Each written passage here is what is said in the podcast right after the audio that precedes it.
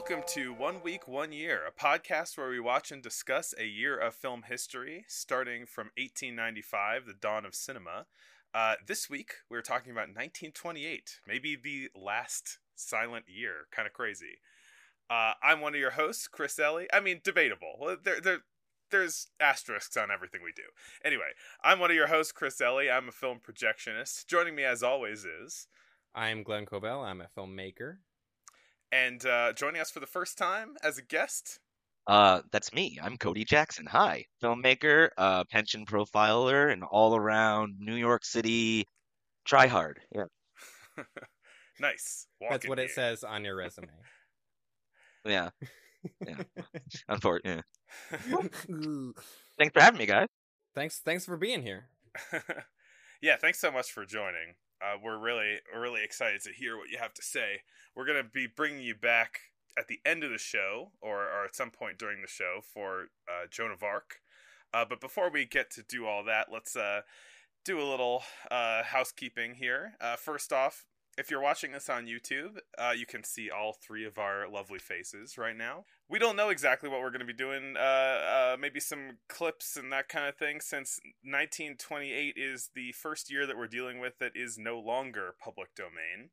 But at least you can see our smiling faces. And uh, if you're listening on the podcast, you're not missing anything. Uh, it's all. it, po- there's no rules in podcast land. Exactly. Uh, but so you know, you have either option. Uh, but before we get started, welcome Cody to the show. Uh, and uh, why don't we all? Uh, what's what's going on with everybody? What what are y'all what are y'all up to? It's hot in New York City. Hmm. Is it still looking like Dune out there? Uh, no, thankfully it doesn't look like Dune anymore or Blade Runner 2049, but uh, it is still uh, hot and gross. I am getting ready to run Oppenheimer on film uh, Great. in a week. What what format you running that on? It's going to be 35 millimeters. Oh, boring. Only 35 of them. I know. Yeah. No 15 perf IMAX. There is not a single 15 perf IMAX projector in the state of Colorado. Damn. You gotta get one of those up on Red Rocks. That would be. That's the way to do it. That'd be sweet. We actually just played Top Gun Maverick at Red Rocks, and because it was released in after it came out in a format that was uh, being able to kind of capture both the IMAX aspect ratio and the CinemaScope aspect ratio that the movie was released otherwise. We kind mm. of had an IMAX experience with the screen uh, changing shape and all of that. That's so. Cool. So that's the closest thing we get. Uh, Cody, what uh, what have you been up to? How what's what's going on in your life? Oh my gosh! Aside from the job that pays money, uh, I've been um, working on a new short film about uh, homelessness in New York uh, that I'm kind of enthused about. I just finished my latest draft on that, and I'm going to start trying to figure out possible grants or fund uh, raising for it so I can hopefully shoot it next year. Uh, and I'm developing a couple other screenplays in my spare time. Beyond that, I'm like Glenn, man. I'm dealing with the heat. I have a cat. He has one eye, and he eats up a lot of my attention one eye and one mouth for attention, for attention eating. yes. And uh, beyond that, I've been on a pretty good kick of watching new movies, or at least, you know, new movies to me. Glenn cracked my, uh, what, what do you, he, he showed me Deep Rising the other day, for one. Oh, Deep Rising. Hang on. We got to scratch this entire episode the... and just talk about Deep Rising now. That's the uh, that's the oil tanker that leaked, right? No, that's Deepwater Horizon. Deep Rising is a uh, a monster movie directed by Stephen Sommers of the Mummy fame. Mm. It's a movie he made right before the Mummy, and it rules. It really does, though. Needlessly good character actors getting murdered in more and more creative ways in a submarine they shouldn't be in. Fits nicely into the Stephen Sommers genre of white people go where they shouldn't and white people die brutally. It's a great genre. My favorite. We all know that white people shouldn't be in submarines or or any. Topical. I think what we'll do at this point is hop into the news and we'll say goodbye to Cody for now, and then uh, we'll bring him back again uh, to talk about Joan of Arc. But for now, Glenn, why don't you give us a little context for the news of the year uh, of 1928? The news of the year 1928. Leon Trotsky is arrested and then exiled from the Soviet Union. the ancient city of Ugarit is rediscovered in Syria. The United Kingdom lowers the voting age for women from 30 to 21. The first machine sliced and machine wrapped loaf of bread is sold in Missouri. Scottish physician Alexander Fleming accidentally discovers the antibiotic penicillin. The iron lung is used for the first time in Boston. Lights of New York is the first all talkie feature film. And uh, yeah, not a lot of super famous news from 1928. Yeah, I mean, I feel like Trotsky's big and penicillin's big. right, and sliced bread. When people say the best thing since sliced bread, they're Yeah. talking about post 1928. we didn't So- end up watching Lights of New York, but let's not. I don't know. It's a thing. Yeah, it it does feel like a weird one to skip because of that very notable thing about it. But it's like I don't know, the fact that it's not talked about anywhere is for me kind of incentive to watch it. But at the same time it's like no one talks about this movie. Is it bad? I don't know. It might be. Yeah. I mean, I feel like something it- that's like, oh my god, the jazz singer. We've got to make our own talking movie quick. Uh, yeah. It yeah. might not be that good. Maybe someday we'll watch it. Yeah, like many things on this show. It's like I want to go back and watch all the things that we skipped. Well, that's for the Patreon, baby. That's right. The non-existent, probably never existent Patreon. I did have a friend tell me that uh, that she would that if we made a Patreon, she would uh, you know donate to it or whatever. I mean, hey, that's what five bucks a month. That's something. yeah, yeah. So maybe we should do it. I don't know. If if you're listening to this and you want to pay us money for other weird side episodes, let us know. Yeah, and the money will go to funding the video content that we need and Yeah, uh, and video editing and all that kind of thing. Editing software. yeah. We're not we're not know. just gonna like pocket it and pay for sandwiches. I mean, I I need some sandwich money, but um, yeah. If if we had a Patreon, it would go towards making Go- the show. Go to sandwich.com to give Glenn a sandwich. okay. Uh, let's start off with some short films. One week, one reel time. Indeed, some interesting and notable ones. Yeah, uh, maybe some quite notable ones. Yes, quite. Should we? Well, let's start with the more interesting but less notable one, Yes, I good plan. which is the life and and death of nine four one three, a Hollywood extra, hmm directed by Robert Jean. Valjean. directed by Robert Flory and Slavko Vorka Vorkapik. Vor- Vorkapich, I think. Um, and yeah, Vorkapich is like I think pretty big in the avant-garde film world. Yeah, I get the sense he's sort of he is a filmmaker, but he's kind of more on the like theory, like theoretical side of things, Hmm. whereas Flory is kind of the more meat and potatoes kind of director. Hmm. But they're both credited as director on this, and I think both have like said in interviews later that like, oh no, like this was a, a team effort. This is a uh, what's referred to as an avant-garde short film, which I agree with. I think Yeah. I think Manhattan was also called that, and I was like, oh, it's just a bunch of buildings. I don't know how avant-garde that is. Whereas this feels like it's really going some places and like trying some stuff. Yeah, this this feels like a movie that you know this this feels like an avant-garde movie. This Yeah. feels like an experimental film that you'd see in college or at a museum or something like that. Yeah, this feels ahead of its time. I think it did make me think of movies I saw in college. Um, if I had seen this in college, I would have been very impressed. and I would have wanted to work with whoever had made it. I would have been like, this guy, this guy knows what's up. I mean, this movie, uh, I kind of think like, here, here's the thing. I was watching this movie and going like, ugh, this is so cliche.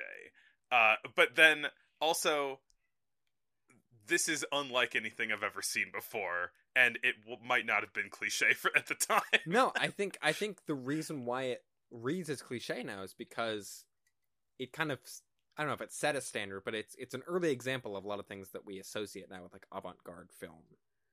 But also, not even Um, that. I think I, I like the subject matter is is what was bothering me, which I Yeah. have I really have no reason for that because because I'm just like, oh, I've heard this like Hollywood will chew you up and spit you out thing before, you know. Yeah.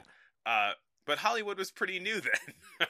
Well, I mean, even like that entire. So yeah, this is this movie is like a, uh, a sort of dark satire of Hollywood, I guess, hmm which is like already. An, I mean, we had movies about, you know, the film industry chewing people up back when the film industry was New Jersey.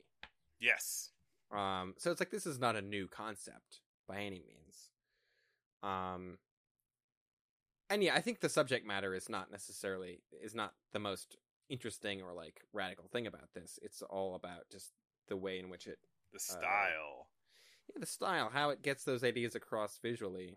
There's, I think, there's no real traditional intertitles in this. It's all like shadow puppet text. yeah, yeah. A lot of stuff that was So cool. Like made like using either in-camera effects or funky lighting or cut out paper to make text appear on text and shapes and imagery appear on Yeah. screen in really interesting and unique ways. A lot of lot of shadows, a lot of miniatures, like shadow puppet stuff, but with like Mhm. lights that are kind of moving behind the screen. I, I once again we're in the the realm of how interesting is this just to describe visuals of something? Yeah, I mean, I guess like you know, all what it comes down to is that like yeah, it's a guy who is trying to be an extra. It's like using this very kind of uh iconic uh, uh archetypical storytelling to say like this one's an extra this one's a star. You know he has a star Yeah. on his forehead and uh and he's credited as just the symbol the symbol star which is Yeah. pretty fun i think. Uh, and then the main character 9413 uh, has this also written on his head. All the extras are written on their head so it's kind of getting into this kind of you know way that people are turned into numbers and exploited and all this kind of stuff. Man, actors being exploited in Hollywood, that isn't topical at all to when we're recording this, even a little bit crazy. This is being recorded during the joint WGA and SAG-AFTRA strike, if you either didn't know or are listening to this at a later date. Uh, yeah, there's a lot of like the text on screen, which is in this sort of really cool, like expressionist shadow, like uh, stencil cutout thing. Mhm. It's like it'll just say like dream success, no casting today, Hollywood. Um, it's it's very on the nose, but it's it's uh I don't know. It's kind of creating this like nightmare vision of Hollywood. I guess. I don't know. I dug it. I thought it was really cool. No, yeah, I, I thought it was really cool too. I mean, I, I again like it's it's a little cliche, it's a little on the nose, uh, but if you put that stuff aside and it's like your first time kind of encountering the idea of Hollywood being an im- uh, an impersonal machine that that uh, makes people suffer and die, then uh, and you haven't seen the movie Babylon, uh, then then yeah, I, I don't know. Uh, If you put all that aside, I think that what is going on in this movie, what the main thing the movie is, which is this kind of experimental visual splendor stuff, it's real cool. I, Yeah. I I think there's a lot of really neat imagery in this movie, and it's very short, so it's worth it's worth checking Yeah. out. So I just watched this movie right before we recorded, and I was speed reading the Wikipedia page, and there was so many fun details in there that I think both give the movie context, but also just because this was a fairly low budget independent production, there are a lot of details in there that reminded me of what making low budget independent movies is like. Hmm. Like, um, this movie was shot at like people's houses. Um, it's shot partially in Robert Flory's kitchen. The director of photography for this movie, Gregg Toland, went on to shoot Citizen Kane, little movie you may have heard of. And uh, even though this was this was like a low budget movie, they they had one light that was 400 watts that they used. They had two lights, but one of them broke. And uh, all of the film they used, all the film stock was uh, discarded ends from other productions that uh, Robert Flory had to like tape together in the dark and then like spool back into the film can. Wow, that's awesome. And uh, Robert Flory s- was born in Paris and started his film career as an assistant to Louis Feuillade. a guy we've talked about Mm. at length. So it should be Um, Robert Flory. Uh, maybe. Um, he later became the publicity director for Douglas Fairbanks, which is kind of how he got this movie made. Douglas Fairbanks, I don't know if he actually paid for it, but he kind of helped a lot of the production along, kind of helped produce it. He like helped him. All the old ends of film stock were taken from a, a, a Douglas Fairbanks production. Um, he kind of helped him like get uh editing bays and stuff to cut the movie on, that sort of thing. Um, so it's not he wasn't coming at this like as a complete outsider. Like he knew Douglas Fairbanks, who was like the king of Hollywood in the 20s. So Mhm. it's like, And Louis Feuillade, the king of France Yeah. in the tens. yeah, exactly.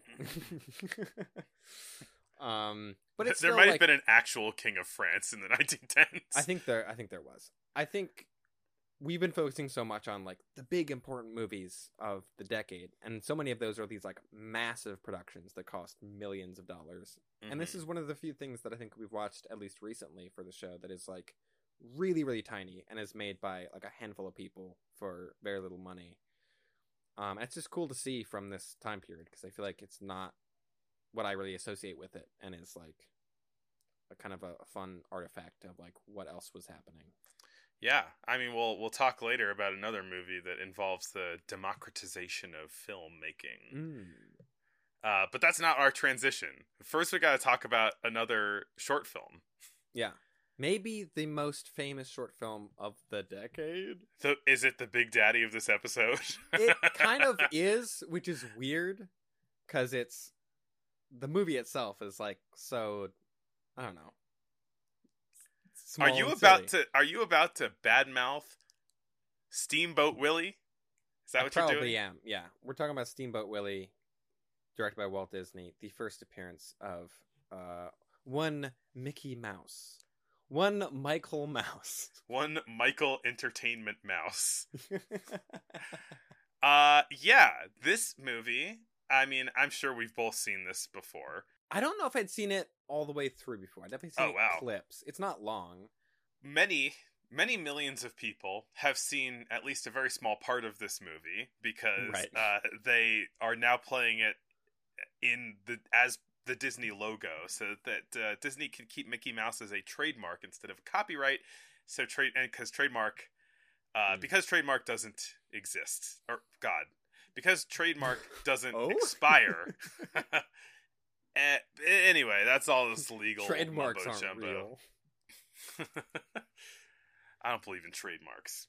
Yeah, so we talked last episode about Oswald the Lucky Rabbit, who is Mhm. Walt Disney's sort of cartoon character creation.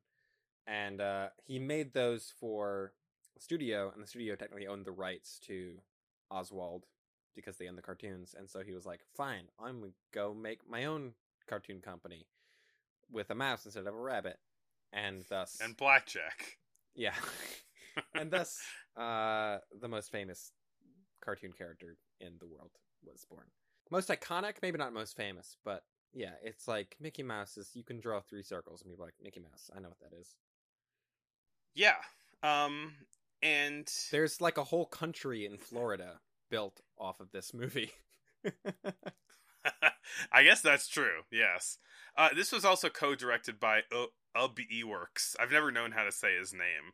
Uh, but we'll He was- Ub. yeah, his name is UB Ub Iwerks. How else would you say it? Ub. Ub Ub Ub. Um, Listen here, you. Uh, but he was a uh, a like critical um critical component of early Disney animation, like one of the great original animators. Uh, I believe that the Oswald short that we did last year was almost like single handedly animated by him. hmm Uh, so gotta gotta shout him out as well. Yeah.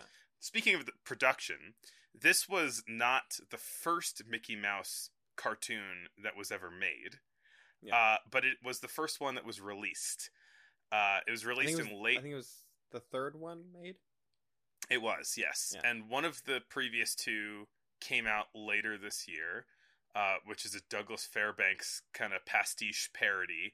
And then there's another one called Plane Crazy that came out in the next year, uh, even though it was produced earlier. And that one was originally produced silent, and then they added sound afterward. Uh, but maybe we'll get to that one next week. This was, I think, directly inspired by the jazz singer. Disney was like, we got to put, we got to make sound cartoons now. It's what Mhm. the world wants. And so Steamboat Willie is sync sound, but there's no real dialogue.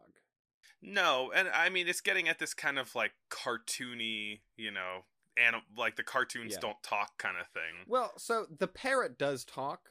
I thought it was gibberish, but then I realized it is dialogue. I just couldn't understand what he was saying. Oh, I just thought it was gibberish. Yeah, he is actually saying things, but it's like even knowing what he's supposed to be saying, it's still like I don't know. That still sounds like squawks to me. Yeah. It's also the fact that this is a like hundred year old, you know, optical sound recording, right? It's like it's not it's not the best quality. So maybe it was a little maybe it was a little sharper when it first uh first came out. Yeah. Uh, but this, um, so this being the first sound cartoon, uh, it is very much like, look at all the sound that we can do. It's all Yeah. about music and singing and showing off that horn, that like whistles on a boat can go off in time with, uh, Mhm. with the whistle sound effect. And what this is effectively is a, uh, jam session uh, the whole the whole movie is is Mickey Mouse deciding to play some sound and him and Mickey and Minnie jamming using various uh, impromptu instruments. Yeah, it's him playing impromptu instruments in the meanest possible way because most of the impromptu instruments are live animals that do not want to be played as instruments. yeah. This is the, yeah, this is early a-hole Mickey Mickey Mouse. Yeah. Well, like Which I is- said about the Oswald short that we watched, it's like it's surprisingly mean for like a Disney cartoon. And I mean Yeah. that in like it isn't just like Disney has darkness and all this stuff throughout their entire history of of animated works. But yeah, Mickey is like a real asshole in this short in a way that uh, uh somewhat surprised me. Like the the whole thing felt very mean spirited to me anyway. I don't know. It's like it's so cartoony that it's like joyous, I think. Yeah, you but it's like I don't know. It's it's so mean. it ends with him throwing a potato at a bird and probably killing it. oh, the bird's fine. It's a cartoon. That's the thing, right? It's like a cartoon. It's cartoon violence. He didn't Like- he didn't put the, the parrot in dip. So Yeah. The most notable scene of kind of cruelty or or just kind of uh risque-ness from this cartoon was part that uh was not I think uh, not initially in it uh because people thought like this was going a little too far, which was uh a part uh where he is so he's playing music like using these animals some in more cartoony ways like uh spinning a a, a goat's tail as if it's a, Mhm. a, a crank on a on a, a record player um but others in more just kind of literal ways where he just picks up a sow and then starts uh and starts like kind of pressing on her many nipples to make the sow make different noises meanwhile, all like all the babies are like s- crying because yeah their mother has been kidnapped and is being played as an instrument. yeah they're like yeah they're all they're all drinking milk and then mickey mouse just takes the pig and shakes off all the little piglets. And then it's like hold on i need an instrument you know? And that's the thing it's like i don't think all of this is supposed to be mean. I don't think it's supposed to like No, make you go I, like I I think it's part of this like weird 1920s cartoon thing where it's like it to our eyes feels weird like weird and mean and dark but it's back then it was like no this is all just fun you know it's a- cartoons. I don't know man. instrument. It's cartoons. It's whatever. It is but yeah it's like 1920s cartoons have that very specific slightly off vibe to them that I Yeah. do like. I I like 1920s cartoons and how sort of specific their visuals are and the sort of tone of them but um I'm it's still weird to be like oh Mickey Mouse he's going to you know pick up a bunch of animals and play them as instruments against their will yeah i mean pretty so pretty much all of what this movie is is um uh, Mickey Mouse is on a boat, uh, and then he gets yelled at by Pete, who is his boss, A And- mean old boat captain. and uh, and then I don't know. Then he just kind of walks around and decides to start playing Yeah. music, Not, basically. not a super complex story. This this one's uh yeah. He plays a bunch of music and then his boss yells at him again, and he has to uh go peel potatoes. a potato peeling punishment, but uh, it's a triple alliterative.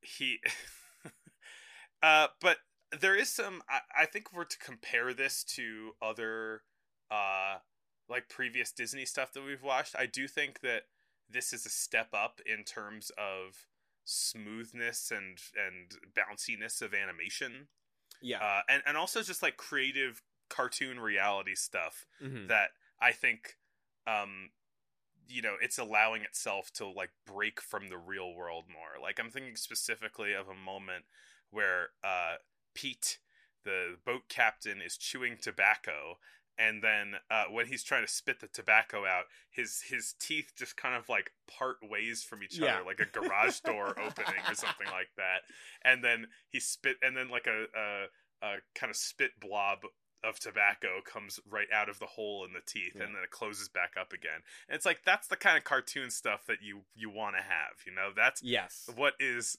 good about cartoons is that kind of thing And I, I really associate that stuff with 20s cartoons also. hmm hmm So this uh the title of this movie, Steamboat Willie, is almost definitely a reference to the song Steamboat Bill, which was uh popular at the time and is probably most famous for being the inspiration for the title of this movie and for our next movie, our first feature of the episode. Play the feature presentation. And now we're pleased to bring you our feature presentation. Uh, Steamboat Bill Jr., which Uh-huh. is another very famous movie from this year. Funny that they both were like, "Hey, that Steamboat Bill song, great. Let's make a movie about that." i had kind of assumed that uh steamboat willie was a reference to the buster keaton movie rather it than a might kind of be, but yeah they don't really have a whole lot in common other No. than they A both steamboat. are about steamboats and there's a mean captain. yeah Um, that's about it. Like, it's not really a parody of Steamboat Bill Jr. It was released second, but I I definitely get the sense they're both referencing the same song. hmm And that was like a thing back then where songs could become popular via sheet music. Right. Did you Uh, get that new sheet that just dropped? yeah. Uh, but this is one of Buster Keaton's most famous movies. I'd never seen this one. Yeah, same. Um, I mean, this one has arguably his most famous stunt in it. yep, this is the movie with the iconic uh, facade of the house falling down with a hole in it, and Buster Keaton stands in a hole. Uh, It uh, stand, stands exactly where the hole is so that it falls down around him. Even though he's already done this at least twice in other movies, which I think we talked about in the one week episode. Right. This gag is also in one week. It's just smaller. Um, it's it's definitely the most impressive version of it because he used like a real house facade that weighed like several tons, I think, and probably would have killed him had it hit him. He had like only a couple inches like around him, on around his mark. Like he had to be exactly on his mark, otherwise this enormous side of a house would have fallen on him. Uh, there's a kind of like I think uh, some people at the time theorized he might have been suicidal, and that's why he was like, "Yeah, drop a house on me. I don't care." But it's like, I don't know. That doesn't really square with how Buster Keaton actually operated as a filmmaker. Like, if he was gonna kill himself, he believe he he could have. Like the amount of crazy stuff that he does, and also just like he, I think he did it like in the middle of production, and it's like, no, he would have done that at the end. He would have gotten the movie in the can. He's a consummate professional. He would he would Yes. kill himself once the movie's done. yeah, yeah. Uh, I mean, Buster Keaton was definitely prone to depression and alcoholism and all those things, but um, yeah. But he was also I- like just know if I buy that. generally a daredevil. Like he Yeah. was he was generally a He guy He almost kills himself like- in every movie. What are you yeah. it's the only way for him to feel alive. That is during uh, the climax of the movie, which is super, uh, super bombastic, but should give like a general idea of what's going on in this movie. Um, it's kind of a, it's kind of a combination of the general Buster Keaton boy meets girl plot with uh, the Laurel and Hardy putting pants on Philip in a way. It is. It's funny you mentioned that. I was reminded of an even older movie, Algie the Miner, which I think might have been an Elise Oh. Movie, mm-hmm, mm-hmm, yeah. which I was is thinking like that one too. ci- city boy goes to the country and doesn't know what things are. It's very much also like this. It, it felt like queer coding in a lot of ways in this movie. Kind of, Uh, yeah. It's like with he- like his dress, uh, the way that that he's perceived. I think for sure. the pencil. He's got a pencil mustache. So he's he's in the South. Uh, he's from he's going to college in Boston, and he comes down to uh, meet his dad, who he doesn't know very well, uh, Steamboat Bill, and uh, Steamboat Bill Senior, uh, and it's in and so he's on uh, the Steamboat Stonewall Jackson, which is another case of Buster Keaton, uh, maybe a little callously uh, invoking the Confederacy. Yeah, yeah. Um, but I think what it's meant to be here is this uh, sort of, oh, he's like, this is where real men are, salt of the Yeah. earth kind of thing. Well, Ste- so Steamboat Bill Senior has the, the the Stonewall Jackson, which is the sort of like old, slightly run down steamboat, and there's the new, fancier, more expensive steamboat that just rolled into town, hmm owned by the King, as he's known, who like owns the whole town seemingly. Um, and so it's sort of the underdog steamboat.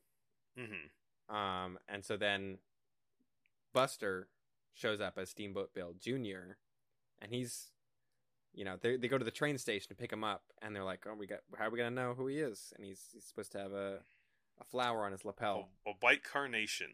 and and uh, we see everyone getting off the train. They can't see him, and then the train pulls out of the station again, and he's on the other side of the platform where you're not supposed to get off the train. right. Assumedly, is- like, because he's so dumb that he didn't Yeah. get off the. which off is a great thing. reveal where like the train moves away and you see this weirdo standing on the other side of the tracks Yeah. And yeah, Um, pencil mustache, beret, and ukulele.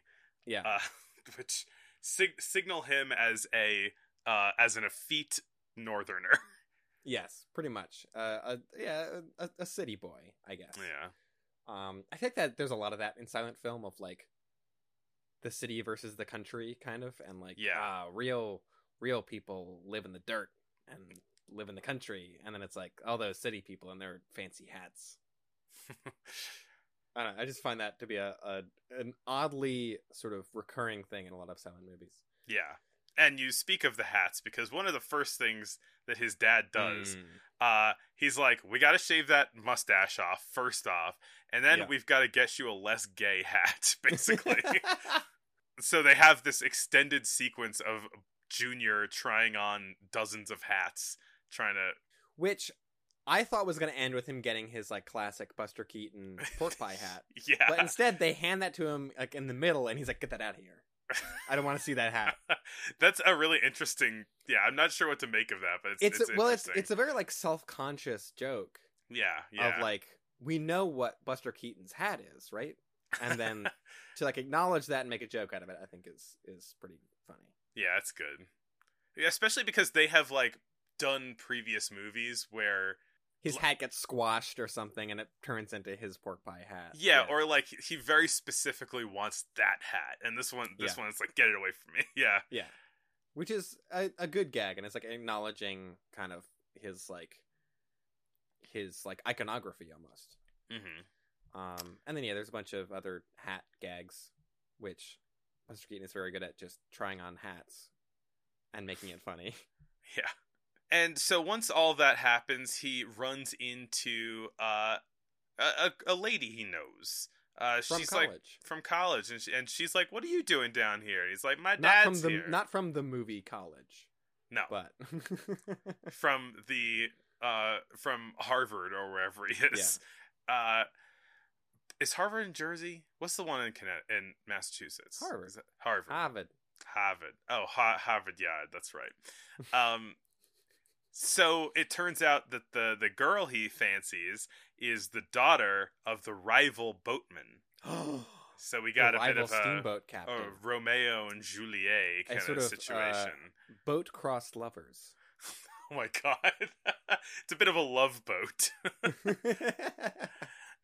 and and yeah, and so there's some some courting hijinks, uh, and Yeah. the dads don't want them to have anything to do with each other. Basically, There's a lot of a lot of boat jokes and a lot of uh, courting jokes, often at the same time. There's a really great bit where, after his sort of makeover, Buster shows up in like his captain's uniform, which is like the closest they can get him to wearing like normal boat clothes. yeah, Is this like ridiculous like naval uniform um, that he's like strutting around in to look cool? And there's just a really long extended scene of him trying to look really cool and impressive and like tripping over stuff and falling. And it's so good. It's like the perfect example of Buster Keaton being given just like a floor to work with and making a bunch of jokes that are all very funny. Yeah, yeah. And some of this uh some of this stuff like really shows off his athleticism too and Yeah. like in like subtle ways of just like how he's pulling off these these Yeah. stunts. He he he tries to sneak out of one boat into the other boat, and there's so many, just so much hijinks that comes out of that. yeah, um, especially in particular one part where he's trying to like go on a plank from one boat to the Yeah. other, which feels I mean, we keep saying this as, like that Buster Keaton is the the predecessor of Looney Tunes, but it feels Mhm. very Looney Tunes. Yeah, There's there's a lot of plank stuff in Looney Tunes. never seen more planks than in Looney Tunes. a lot of plank work. I mean, hey, that might have been a whole vaudeville act. Like, I'm a plank guy. I bring my plank on the train with me wherever I go. I mean, Buster Keaton's dad, Joe Keaton, was a table act guy where he just had a table that he did jokes with. So, So his job was tables. yeah. Yeah, exactly. Through various hijinks, Steamboat Bill Sr. is arrested. Um, he goes to jail, and there's a great extended section in the middle of the movie where Buster is trying to break his dad out of jail with a loaf of bread that he's snuck tools into. And he's like trying to show his dad that, because his dad doesn't want anything to do with him. He's like, come on, like, take this bread I made for you. And he's like, I don't want your bread. Like, get out of here. Let me be in jail in peace and he has to keep like hinting. It's like, no, like I really think you should take the bread. Until he opens up the bread and shows that there's a bunch of tools inside. and and the the sheriff is just none the wiser up Yeah. until up until it gets extremely obvious that there are right tools until in until the he tries to hand the bread over to his dad, and then all the tools spill out the back of the bread in in comic fashion. And he said, "Oh, there's a great line, which is like, that must have happened when the bread when the dough fell That- into the tool chest, Yeah, because that explains it." uh, yeah, that's that's a great. I feel like a surreal joke. Yeah. Like, uh, Like, oh yeah, I baked I baked tools into my bread accidentally. accidentally yeah um i mean at that point what other excuse do you have uh but so he breaks his the dad gets out of prison buster ends up in prison but then a hurricane strikes the town and we get our big finale um, Yeah. like most buster keaton movies the last like 15 minutes of this movie are just like nonstop wild stunts and gags and it's like i do It's like that's it. It's a typical thing for him where it's like all right we have like a normal comedy movie with like a bunch of funny stuff in it and then the last 15 minutes are just absolute bananas um and are usually my favorite part of the movie Yeah, I mean, this is yeah, it's pretty balls to the wall. This one. yeah and this one might take the cake in terms of like how wild it gets because i mean it Yeah. has like one of his biggest stunts the like you know the wall falling over around him um it has but like it has the whole thing of like he's in a hospital bed that's getting blown through the town by the wind there's Yeah, all just the after after the entire you know like the entire building lifts off of the floor where his hospital yeah bed is. exactly There is so much destruction in this part. it, they basically built a town for this movie and then destroyed it, which Yeah. is a, one of my favorite, very specific sub subgenres of movie, which is we built a town and we're gonna blow it up on screen. Um, it's great. Paint Your Wagon is another one of those. The the other kind of very well known iconic bit from this part is uh, when he the he's kind of facing into the wind Yeah, and the wind yeah. the super super strong wind and so he's leaning forward into the wind and trying to like push through it or walk Yeah. in toward it and he's effectively like moonwalk not moonwalking well, the thing that michael jackson does uh That's but moonwalking. no moonwalk not the moonwalk though the thing where michael jackson leans really far Oh. down I don't know what that's called. yeah i don't know called if the lean. name yeah, they had massive uh, propellers. I'm pretty sure, just like blowing wind at him, and he. Must have been like really massive Yeah, no, it was like super massive and dangerous. Every stunt in this is crazy dangerous, but um, I mean, because you don't just see wind in the part where like he is, or or like the certain Yeah. thing is. You see wind all over the place, like things blowing in every direction, very forcefully. yeah. It's it, there's debris, there's dirt, there's yeah, yeah, there's yeah, there's a bit where he climbs a tree and the tree gets ripped out of the ground and like flies through the air while he's clinging to it. Yeah, while he's like holding on to it. It's it's not So it's great. yeah, yeah. and, th- and that- then he he saves the the other boat captain and the girl, and everyone is happy. and then everyone respects him. Yeah, exactly. I was a little worried that this movie See like at the beginning of the movie with this whole like um you know, he's a wimpy northerner and uh he should be a, a strong confederate, right? And then like I, I was thinking like, oh, I hope this movie like doesn't kind of end with him learning that he needs to be uh traditionally masculine or whatever or or like I was thinking it could either end that way or it could end in a way where um it was kind of legitimizing uh the validity of his way of being before and I think the movie kind of threads the needle between the two. He can Yeah. he like stays who he is but he kind of learns to be a little tougher and earns people's respect anyway. yeah, So I liked the ending of this movie a lot more than the general, which is basically what the first thing you described, which is like he he like learns to be like a tough soldier man, and I'm just like ah, gross, boring, don't like. it. yeah, yeah. Um, whereas this, yeah, it's sort of like he, yeah, he sort of like st- he is able to like drive the boat, but he drives the boat in like his own way because he like ties rope to everything so we can control it all from one spot. And it's like, he uses his college brain. yeah, exactly. Like he he does sort of he like solves all these problems in a way that other people wouldn't, which is yeah, it's just a good, it's a better character arc than the general. I think. Yeah. Uh, should we move on to the next Buster Keaton movie that we're talking about? Double Keaton time. We filled up a lot of this year with comedies, but there were also a lot of big comedies this year. Yeah, and I mean these are two of Buster Keaton's like most notable movies. I think are these two. Yes, yeah.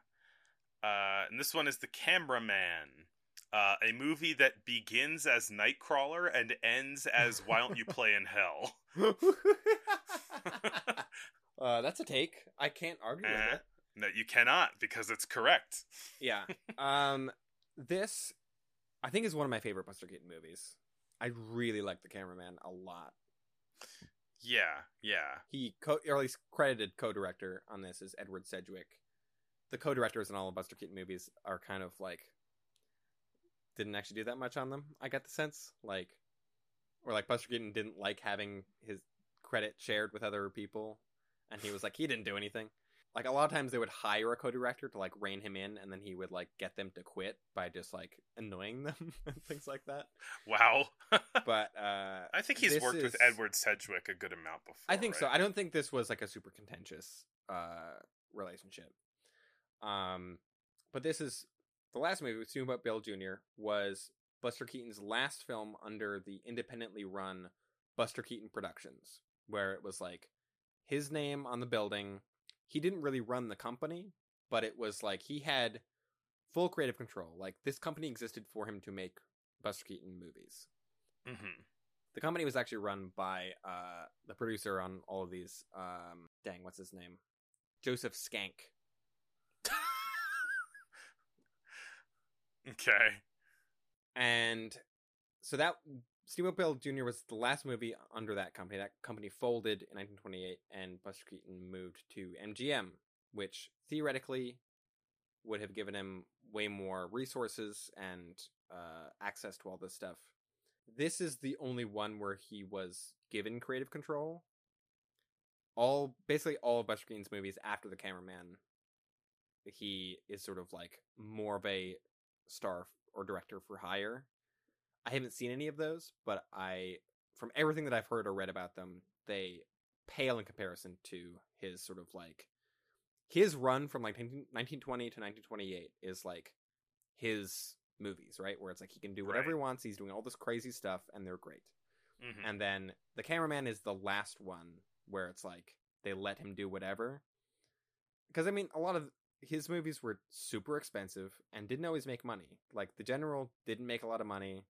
Steamboat Bill Jr. I think also didn't make a lot of money. Like these were kind of they weren't flops, I don't think, but they weren't, you know, making their money back and then some. Mhm. So I think the cameraman was another one of those where it didn't make as much money as they hoped, and so MGM was like, "All right, like you got to do what we say now," and all those movies, from what I hear, are way worse. The studio Um, execs, their meddling ruins everything. And so, but it's it's kind of like sad or disheartening to me because like I think this movie, The Cameraman, is one of his best, yeah, and it's like, oh, what, what, what, you know, what other things could he have come up with? Like, how much longer would have his like golden years of career have led to if uh, MGM hadn't been such a taskmaster? I don't know. And I don't this, know how much this, blame I can lay on MGM, but um, it is sort of like this is like the last like proper Buster Keaton movie. Hmm. Uh, and this movie, uh, you can definitely tell that MGM was involved because it has their name all over it. Oh yeah, Uh, this movie is about once again Buster Keaton trying to impress a girl. Uh, he is a tintype photographer, uh, tr- hawking his his uh, services on the street.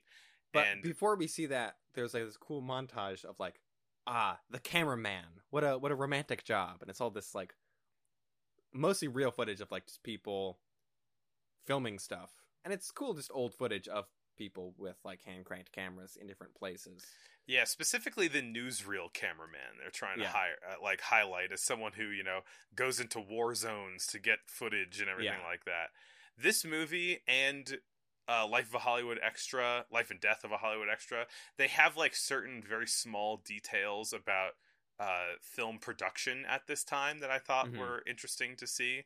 Yeah. Uh, in in the short, um, they show the at this point like enormous studio lots that uh, had been built, uh, and this one it's like a bit more of the business of newsreel production, Mhm. which which is interesting, and it feels like Nightcrawler. yeah.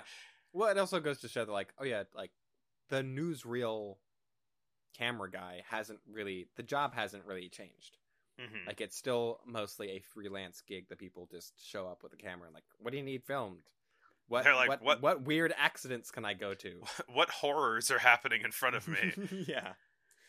Uh, but so Buster's character in this is, yeah, like you said, a, a tin type cameraman. He's trying to just make make a living on the street taking tintype photographs of people, and uh, he's sort of getting butted out of the way by all the the newsreel men. Um, he gets sort of like packed into a crowd with all these people who are trying to film a parade. Um, and he gets pressed up against this uh this cute lady that's there, and he's like, "This isn't a terrible thing." He's like, I'm in Um, love now. So he go he wants to be a newsreel guy, and so he goes to the he goes to MGM to see like how can I get a job as a newsreel guy, and she works at MGM, uh, like the front desk, Mm-hmm.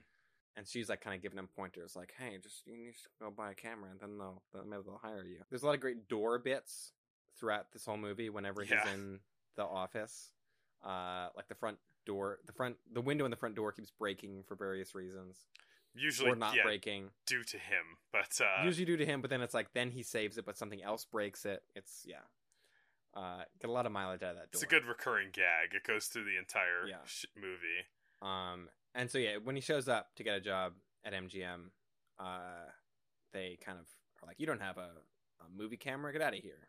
I believe one of the lines they say is, uh, "What are you doing? Giving me a sleigh ride?" Which I don't know what that means. That's just weird 1920s slang that I have no frame of reference for. But I'm gonna start saying it. yeah, yeah. You What are you doing? Giving me a sleigh ride? as soon as he he trades in his tintype camera for a motion picture camera, he Yeah. walks into MGM, and uh, all the other cameramen are headed out to go to a fire at a warehouse. Mm. Uh, and he isn't really able to get out of the building in time. They all have rushed to the scene, and he's late to the fire, like in Nightcrawler. And uh, I'll stop.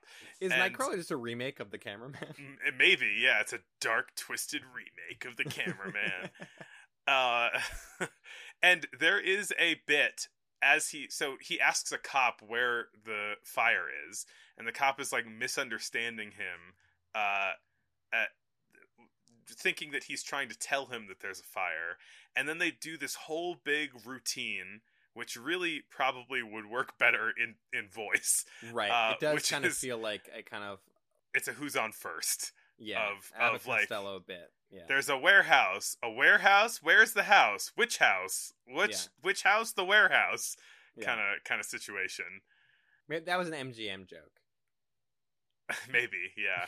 Everything we don't like is MGM. Um, and uh, he he eventually makes it over and starts uh, recording stuff.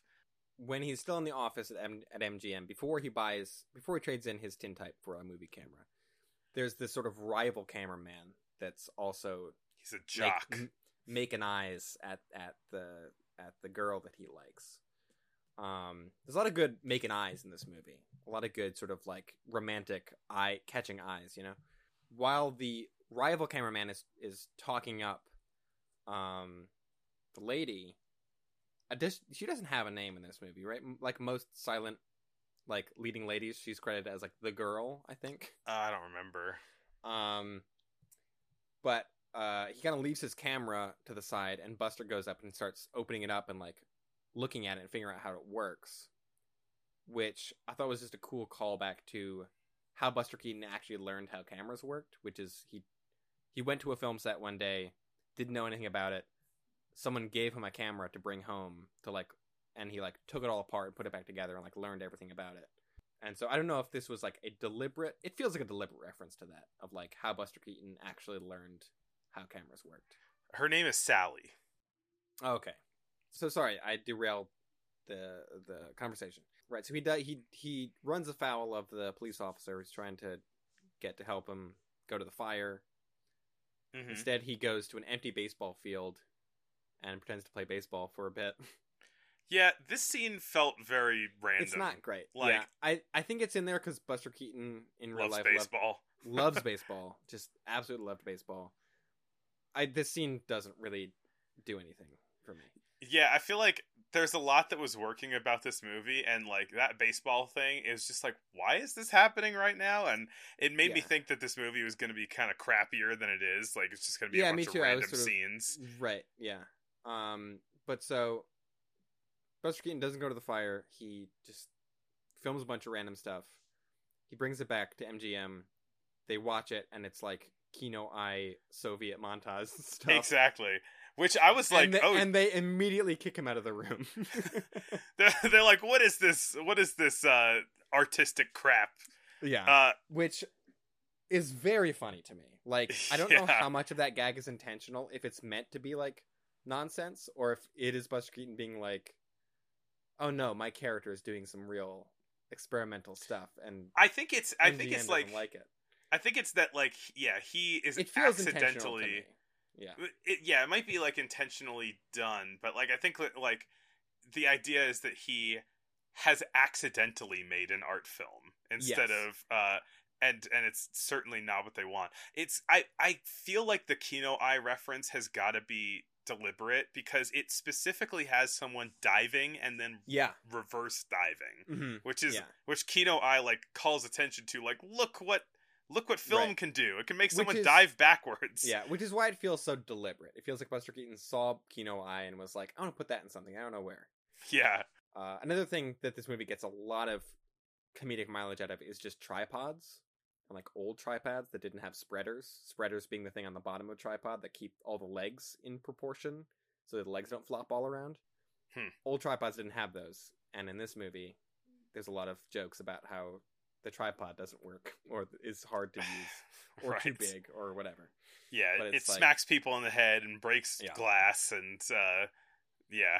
After he gets kicked out, he kind of gets another chance in a way and there's a point where he's getting a little more ingrained in the community and uh, Sally's helping him out a bit more. Yeah, Sally up- keeps helping him out and like giving him scoops and sort of like telling him kind of what to do to get noticed and, and Yeah. that sort of thing.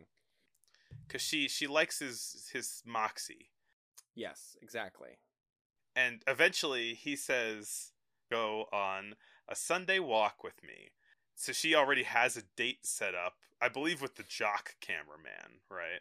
Uh hmm the jock. And, uh, it ends up getting canceled and so she's like hey my date got canceled i can go out with you uh, she says Yeah. what's your phone number uh, and they, they exchange phone numbers which is another piece of kind of like historical technology that sounds kind of interesting to me is that like people were like swapping phone numbers before dates a hundred years ago yeah. uh, Yeah. but it was a hundred years ago Now we now, now we just swap Instagram follows. follow for follow. Um, I was thinking, uh, uh, I, I wonder how many digits phone numbers were back then. It's like, give me your phone number. It's 307, you know? I do love all of this phone stuff. I think is fantastic. hmm. Uh, I mean, there's there's the bit where th- him answering the phone. So he lives on like the top floor of the apartment building, and the phone is on the bottom floor. hmm And so when the phone rings, he has to run down all the stairs, and then he has to like run back all the way back up, and then run all the way back down. It's, there's a lot of running up and down stairs in this section, and it's like a full set. It's a huge, like, five story tall, Yeah. half apartment building. It's it's insane. It's a very sort of like cutaway building, very like Wes Anderson style thing, where the camera is moving between all the different floors. Um, and as you see him running up and down the stairs, um, it's great, and it's like just as cool looking now as it probably was then. He, they finally get each other on the phone, and he's like, "Come meet me," and he immediately just runs to her house That's so, it's so good. while she's still talking on the phone, thinking she's talking to him. Yeah, the the And- second the second that she says "come meet me," he just dashes over. Yeah. which is a great joke by itself. But then it's we keep cutting back to her talking on the phone, and then like cut to like an empty phone or cut to him like running through the streets. And the fact that we don't hear what she's saying, I think actually makes that joke funnier hmm because it's like what she's saying is literally falling on deaf ears, right? Like she is just speaking into nothing. Uh huh. Like we even we as the audience aren't hearing it because we're with Buster, right? He's like the point of view character. Um, I'm probably getting too heady and intellectual about that, but I thought that made the joke. It's kind of neat. Yeah, yeah. Um, It's a silent movie, and and her Yeah. speech is going nowhere. But then, yeah, he he runs and then arrives right as she's about to hang up, basically, and and then she just appears behind her. yeah. And so then they they go on a nice uh date to the to the pool house, I guess. Yeah. is what you'd call it. Pool Yeah, museum. it's a big it's a big public pool that's got like a diving board and like 300 people in it and it's indoors and it's got a a fountain, fountain. in the middle Yeah. that you can sit on uh and yeah Is that I- still open? Can I go to LA and go to that giant pool? i want to go to that giant pool although this feels like it's set in new york but i, I don't really know It probably closed in like 1935. yeah uh or or maybe closed a year later because ostentatious things couldn't exist during the great depression lot of maybe too many jokes about putting on a bathing suit. Yeah, there's a very extended part where like a mobster, I guess, like gets in the same uh in the same changing, room changing as room. him, and, and, then they're they both have trying to. to get changed in the same tiny room. But it's like, why would the mobster want to be in the same room? it's very contrived, but it's like they get some mileage out of it at least. It goes on a little long. then they're out in the pool, and uh, he's accidentally put on the loose-fitting uh, bathing Yeah. suit of the mobster, uh, and the mobster's put on his tiny bathing suit. Which is Uh, a good joke. Him walking out in the like giant smock of a bathing suit is, is very funny. But you know, I, I I was like, that could have just as easily been the style at the time. You know, is right. It's like no. big 1920s bathing suits look ridiculous already. Like who's to say? Yeah. a bunch of suitors who see this uh uh see Sally and are trying to get after her and they keep pushing Buster out of the way. Uh he is trying to kind of do all of this stuff to impress her, including jumping off of the diving board. Uh, and when he does, he uh, loses his swimsuit, and he's and then it and then we get some uh, I'm I'm naked and can't let anybody in the pool know that I'm naked Which jokes. is pretty much always funny, I think. Like I don't know if Yeah. that like that feels like it would be just as at home in like a Ben Stiller movie or something. Like that's just a classic just like, "Oh no, I'm in a ba- I'm in a pool with no bathing suit. What do I do?" If anything, I think that's just drawing attention to how much like contemporary comic actors are still just like it's like a Buster Keaton joke, you know. Yeah, yeah. Other than the the changing room stuff, I, I like a lot of this pool, pool, all the pool gags. I think there's a lot of fun stuff in here. Hmm And then from there, we kind of switch gears back to the like cameraman stuff, right? Yeah, I guess it stops stops correctly? being so much of a uh, romantic comedy and starts being back back to uh, the the premise of the film. Right. um, Sally gives him like a hot tip that she gets that uh the like parade in Chinatown is gonna get uh gonna get used as an ambush for I think the the the rival Tong gangs is that who they were? I didn't get to put the name down, but it was it was two warring gangs uh, who wanted to have a shootout in the middle of a parade with a dragon in it. Yeah. Buster shows up. He's the only cameraman who shows up to this to cover this parade. The gang war breaks out, and he's filming all of it. He's getting shot at. He's getting like like jumping through windows over him, and he's through it all. He's like his his tripod gets uh the leg shot off. There's a great bit where he has to climb up onto like a scaffolding that like falls over as he's riding it down and filming. Yeah. It's it's it's Um, wild. This is this is the equivalent part toward the end of the movie where shit just goes bananas. Right. Yeah, this is the most bananas this movie gets. Um, I think it's less sort of like backloaded as it is in uh, Steamboat Bill Jr. Uh huh. There's a bit of decompression after this, but this Yeah. is like, yeah, a really wild, like all out battle scene with Yeah. jokes put in the middle.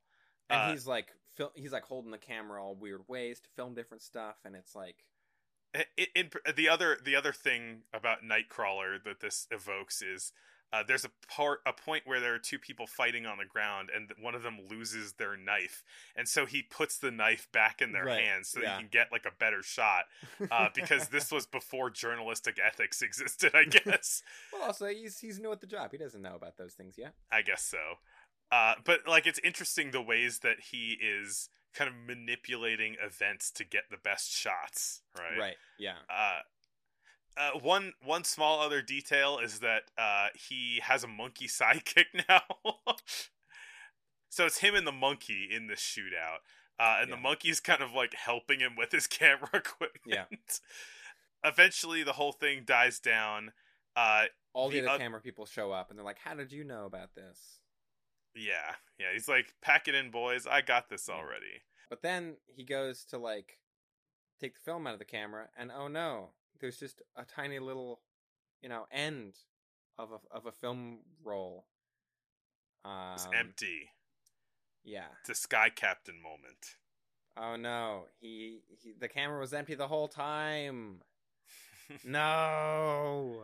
And so they're like, "You pulled all this nonsense. you made us all miss this amazing footage and you don't even have anything to show for it because you're incompetent. Get out of here. Never come back. It's like the next day, and there's like a there's a boat race happening. Yeah. By this point, the jock cameraman, like like Sally, got in a lot of trouble for giving him this uh this Yeah. tip, and the jock cameraman is now uh she kind of has to stay separate from him, and the, the jock is is with her now on the boat. Yeah, so the jock invites her onto his his fancy speedboat for this this boat race. And Buster's there with his camera still, but he's on a rowboat trying to trying to film it.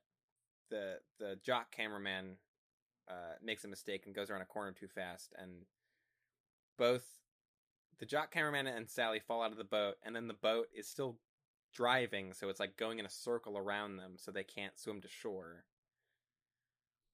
So then Buster leaps into action. Well, he puts the camera down on the beach first. And then the jock cameraman swims away cowardly while Buster saves Sally. But then Buster runs away to like get help and the jock cameraman like revives Sally and it's like I saved you. And so then they're like, "Ugh, this is terrible." But then we reveal that the monkey has filmed the whole thing with the camera, which is the best reveal maybe of any movie I've ever seen. It's so good. It's my favorite thing in the world. Um, and then, you know, Buster finds out about this, so then he's like, "Oh, I'm going to prove it. I'm going to show that I really saved Sally." And then when they show the boat rescue footage, all the Chinatown footage is also in there because the monkey had switched the the stop the film rolls in the camera or whatever. The monkey was a very good camera assistant, and, Yeah. and swapped the swapped the film reels. Um, yeah.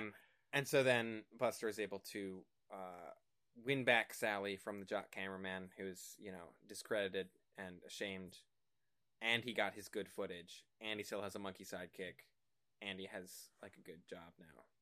The end.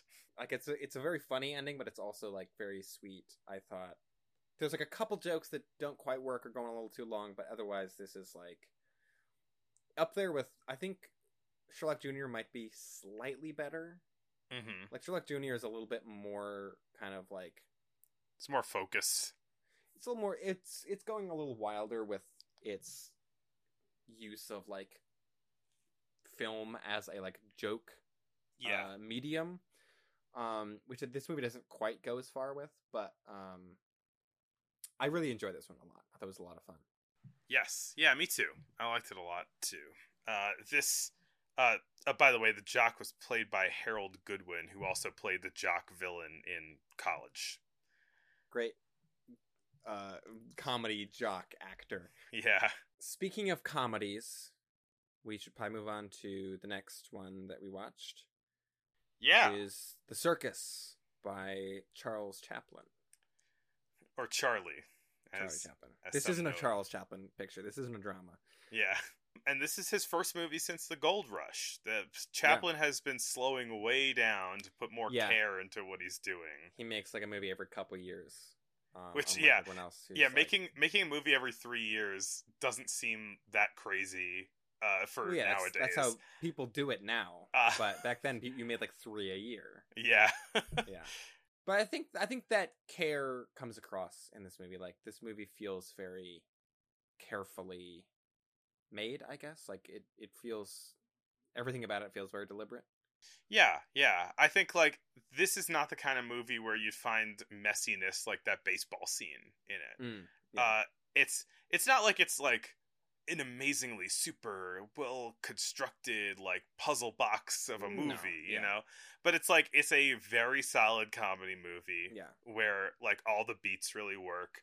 Uh the emotion comes through and uh and I- think also this film is probably like the ultimate maturation of Charlie's uh, of the tramp character. Mhm. Uh yeah, the the tramp in his last movie the Gold Rush, he was like a different person and uh he still had some kind of like human qualities to him where I think in this movie, the tramp becomes fully like this kind of filmic imp guy. you know, he's he is he comes from nowhere and goes back to nowhere. Like, yeah, yeah, and and his and even just like the physical acting in this one, it is like fully idiosyncratic. There's nothing Mhm. like there's nothing like people about it, and I think he's lost a bit of the kind of drunkenness affectation of his old Yes, kind of it- performance of the character. right. It- This is no longer a drunk character, which is how it started, Yeah, and now it's more yeah this impish. yeah. He's got a bunch of just ticks. Yeah, I think that stands out at this one is like even amongst the clowns in the circus, none of them act like he does. Like he, the way that he moves and holds himself is like is completely in its own. Yeah, like no one else in this movie acts like a silent movie Charlie Chaplin person. It's just he's Right. still doing all of the affectation, and all of the body language, and and it it creates a.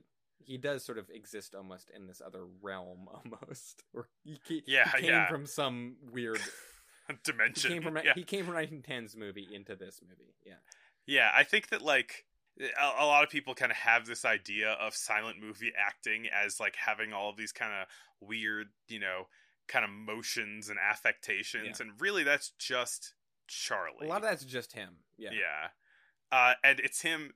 And I, I think in, in the Gold Rush, they even kind of like point out some of the weirdness of the way that he acts by drawing a comparison between him moving and the way the chicken moves.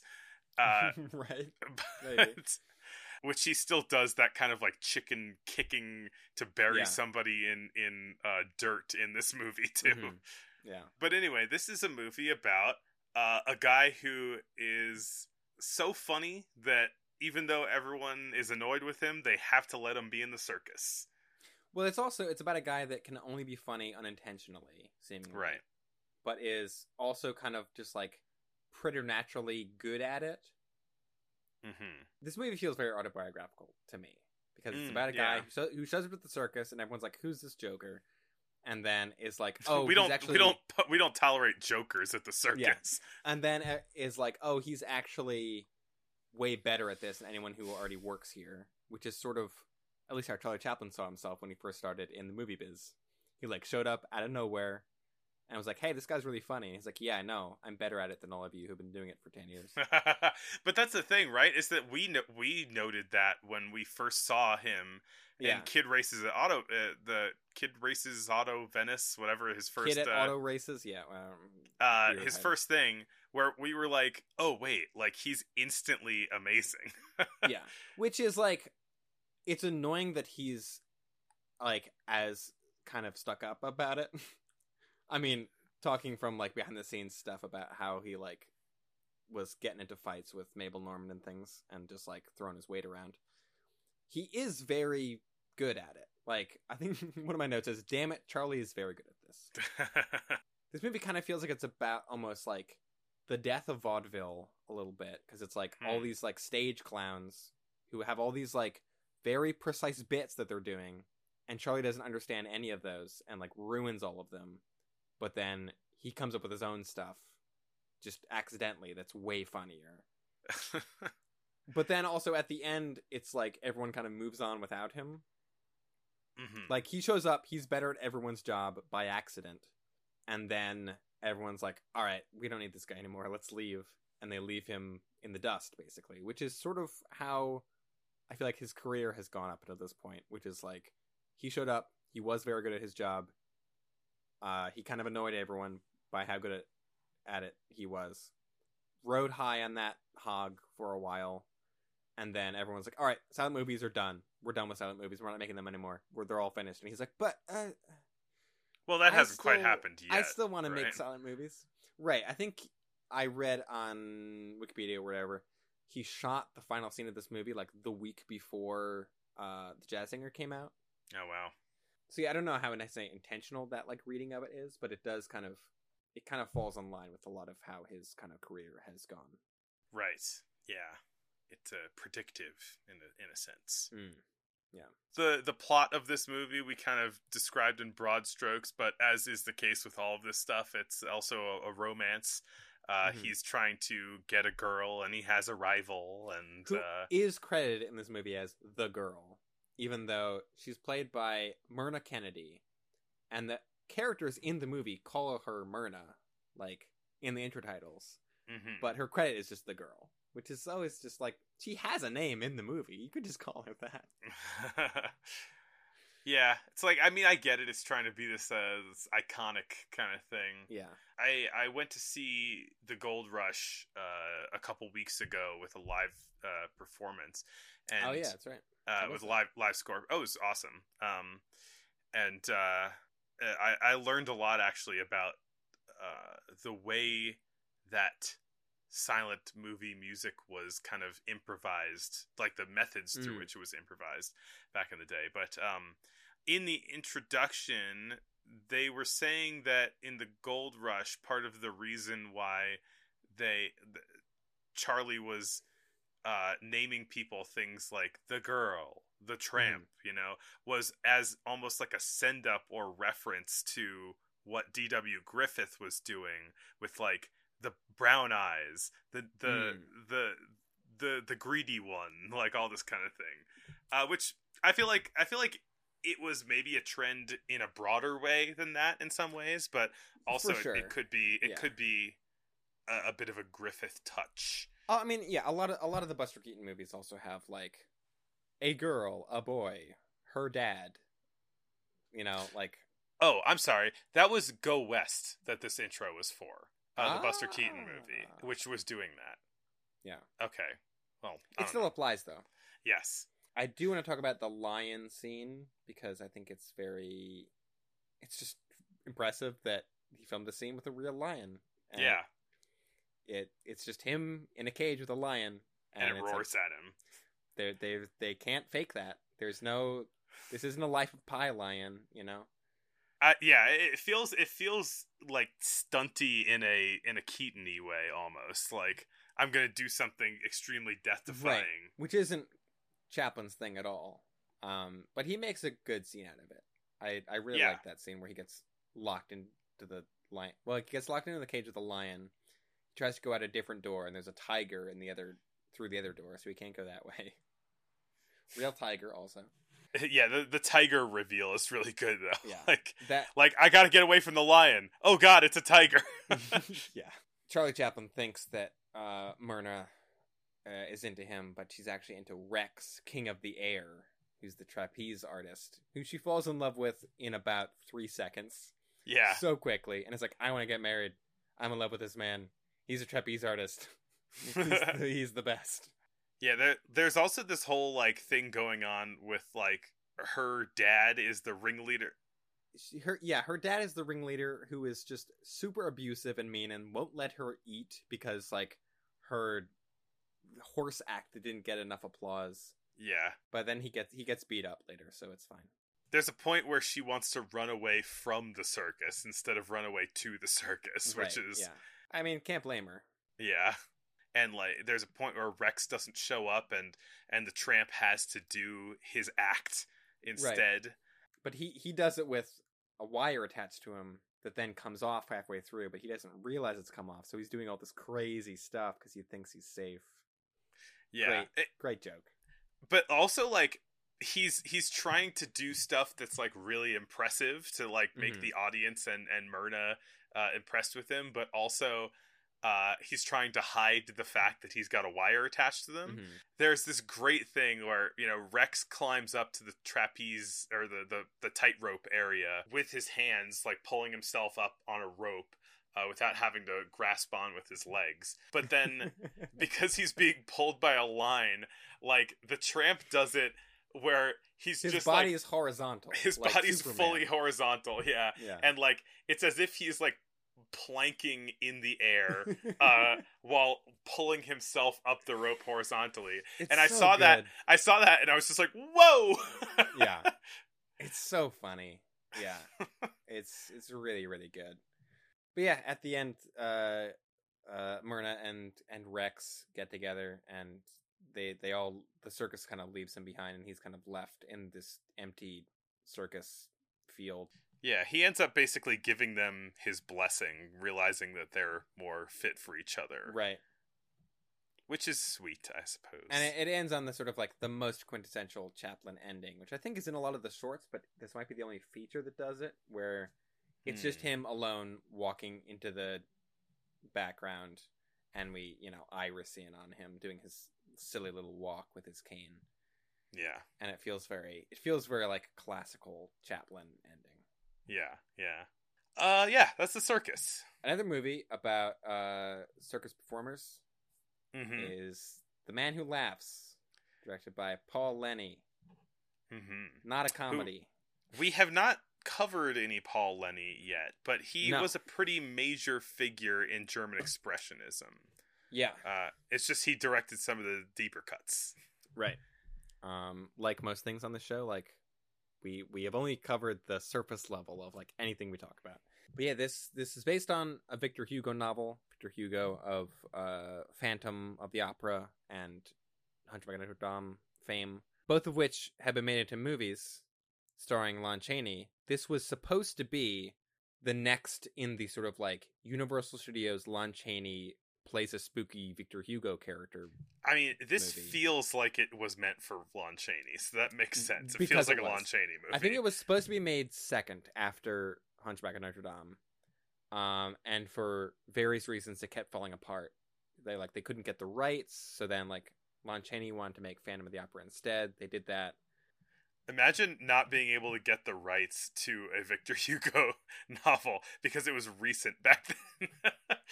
So Universal still wanted to make this movie. The head of Universal, Carl Laemmle, went after some fellow German expats uh, who had made a movie called Waxworks, which we didn't cover, but is another like famous German, German expressionist movie. It's sort of a uh, anthology movie um, that was directed by uh, Paul Leni and co-starred Adrian Veidt, who we've talked about uh, a few times before.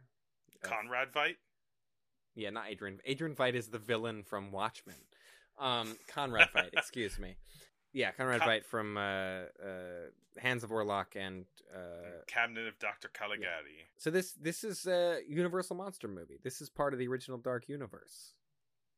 so so it is. And and yeah, this movie is it is dark. It's I guess very dark. It's not really a horror movie though. It's kind of a romantic adventure film. In a way, but also like every moment that he's on screen is so like, Terrifying. Yeah, unsettling. um, right, because the the thing that this movie is the most famous for is uh, the Joker is based on this movie.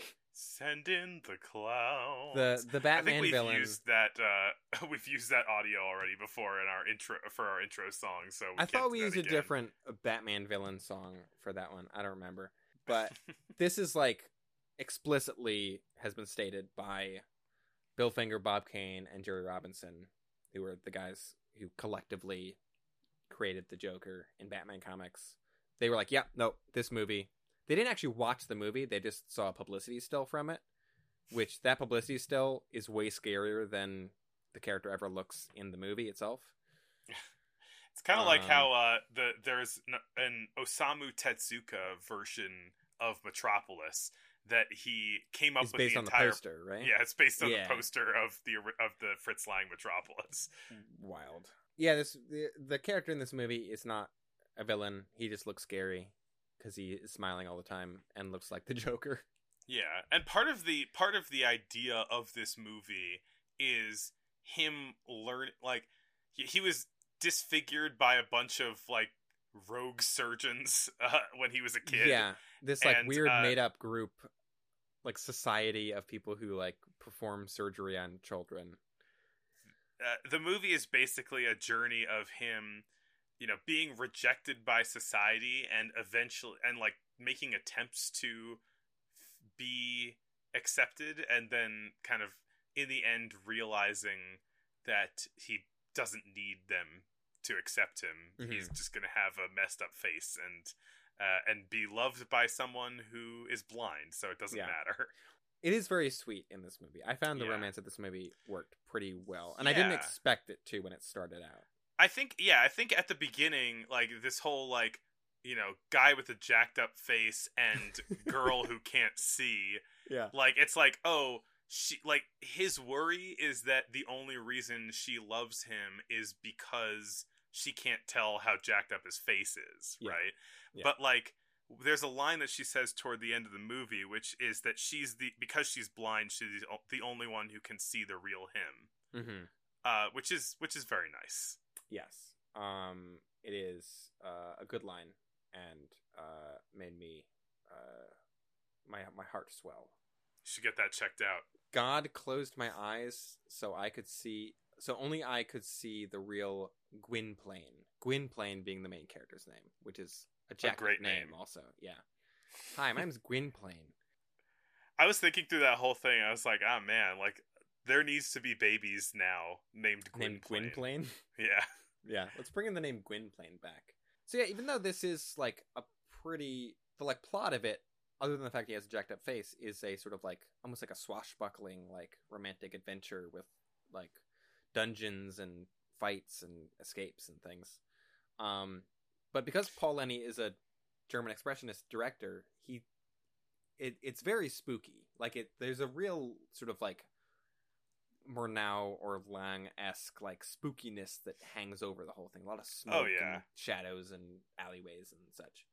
Yeah, and they're like he keeps kind of covering up his face uh so that the other like other people aren't kind of staring at him. Yeah, Uh, but then every time he uncovers his face, it just makes the whole scene yeah, it's just so like whoa. unsettling. It's like wow. Yeah, yeah. uh, Um, and yeah, the face that he does is very good. It's very yeah, creepy. he's got he's got like unsettling. big big fake teeth, um, perpetual like, like forced like giant grin. But like Yeah. he's like he's grinning, but like his eyes are sad, so it's this just like upsetting expression. Yeah, which Conrad Veidt kills it in this movie. Oh, He's- yeah, he's, he's- fantastic. real this might be the best thing I've seen him do. And this is kind of other than Caligari, this is like cuz Caligari is famous for a bunch of other reasons. This movie's basically famous for him. Yeah, Um and he's Yeah, not even he's- top billed. I know, crazy. Uh the makeup for Gwynplaine was done by uh Jack Pierce, who will go on to do the Frankenstein, Wolfman and Mummy Universal movies. So he's like the Universal monster guy. Uh, so yeah, like Lon Chaney did all his own makeup, but now we're moving on to the the Jack Pierce era of Universal jacked up faces. Um, hey, I just jacked up your face. yeah, there's a lot of cool like dungeon, prison, castle stuff in this movie. Yeah. Um, I mean, a lot of this movie is is like speaking of castles. This is like a very kind of like re like royal intrigue movie. yeah, Which, yeah, like the original reason why Gwynplaine was disfigured was he was the son of a lord who was kind of a rogue lord, and Yeah. King Henry II, I believe, was not a fan of him, and so he's like, "I hired some weirdos to mess up your kid's face. How do you like that?" Also, now I'm gonna Uh, put you in an Iron Maiden. Yes, So that Lord Gwynplaine's dad, the Lord, uh, is also played by uh, Conrad Veidt, which is kind of cool. Oh, I didn't notice that. Yeah, I didn't notice it at all watching the movie, but I, afterwards I was like, "Oh, cool, that is the same guy." the kid is cast out into the cold. He finds like a random girl that A baby. uh, a, a random baby. He's like 10 years old. He finds a random baby who is in the arms of hi her frozen mother, Yeah, uh just recently deceased, I suppose. from Faust. Uh, yeah. And so he's he kind of takes the baby uh, and then runs into this uh, roving philosopher, uh, I mean, Uh, roving his philosopher Ursus, Ursus. Philosopher slash like theater guy, Yeah. Uh, who has a dog named Homo. right? Which is, don't laugh, is a reference to the Latin phrase. What is it? Homo canis. I mean, it's like a Homo sapien. It's like, yeah. No, but it's, it's specifically in reference to a Latin phrase, homo homini lupus, which translates roughly to a man is a wolf to another man. Okay, but man is that what you Homo. True. Yes. Um, and there are many intertitles in this movie where they are talking to the dog, and it's very silly because It's they like- say things like Be quiet, homo. "yes." Um, and I'm like, Which- this isn't this isn't supposed to be funny, but it's it's very funny. I feel Um, like if uh, if we were a bit edgier, a "Be Quiet, Homo" would be the title of this episode. Yeah, I don't know if it should be, but that Probably be not. No, yeah. no. Um, That's that's a joke for within the episode when you can read our tone Yeah, and we yeah, and and know that uh, we're not evil. we're saying it ironically. yeah. And so then it says that Gwynplaine became a strolling player, which is also something that made me laugh unintentionally. He means a wandering actor, but a strolling player just makes me laugh. It's a yeah, that's what you do in a walking simulator. You're a strolling player. Uh, so he grows up and Yeah. uh, and becomes a clown because what else can you do when you have a smile permanently carved Yeah. into your face? Yeah, they're sort of touring around, going to different Ren fairs. Back when Ren Ren fairs were just just the fair. Just fairs. Yeah, and then there's like the old the jester from the old the opening scene, the kind of flashback opening, has now become the like creepy vizier to the king. hmm and uh, there's a, a duchess who's kind of trying to has been given Gwynplaine's family's old manor house, but is like trying to make a play for. She's like trying to get married to this doofy lord that no one likes. Prince Valium. Yeah. Uh, who the reveal of him is so funny. Just the expression on his face. It's like, look at this dipshit. yeah, at Um, first you see a drawing of him, and you like that looks like a silly guy, and then you yeah, see him and then in it, person. it cuts to him and he's the exact same face. It's so good. But so like the Duchess sees Gwyn Gwynplaine's act and is like, This guy's crazy. I think I want a piece of that. the Duchess is like trying to seduce Gwynplaine. I forget exactly why. It, it, her motivations seem a little unclear. Like I think her whole deal is she doesn't she's not too excited about uh, getting married to this doofy guy, so she's just going out and kind of doing stuff uh, Yeah. as uh, and trying to be be free of of his clutches or or not clutches, but just like of her responsibilities. And so she's hanging out with other guys, and she sees this Seducing kind of clowns. she she sees this clown. She sends she sends Gwynplaine a me- uh, a, a message that says like, uh, "I'm the one that didn't laugh at your act. Uh, is it because I love and respect you, or because you're not funny? Uh, come and meet me to find out." Yeah. Uh, And, and so negging this- Gwynplaine works. yeah, uh, he he. I mean, it's interesting because it's like it presents him an opportunity to like. He he's basically like maybe I'm not so horrifying that Mm. if like Yeah. somebody does love me despite what I look like because uh uh what's her name uh D D. uh the the blind girl doesn't count because she can't see him so he Yeah. says like maybe I can be like real serious actual person if someone Yeah. loves me even if I I look disfigured Yeah, him and D, who is the baby from the beginning. I don't know if we mentioned that. Um, are like clearly already in love, but he's just super insecure about it because he's got a jacked up face.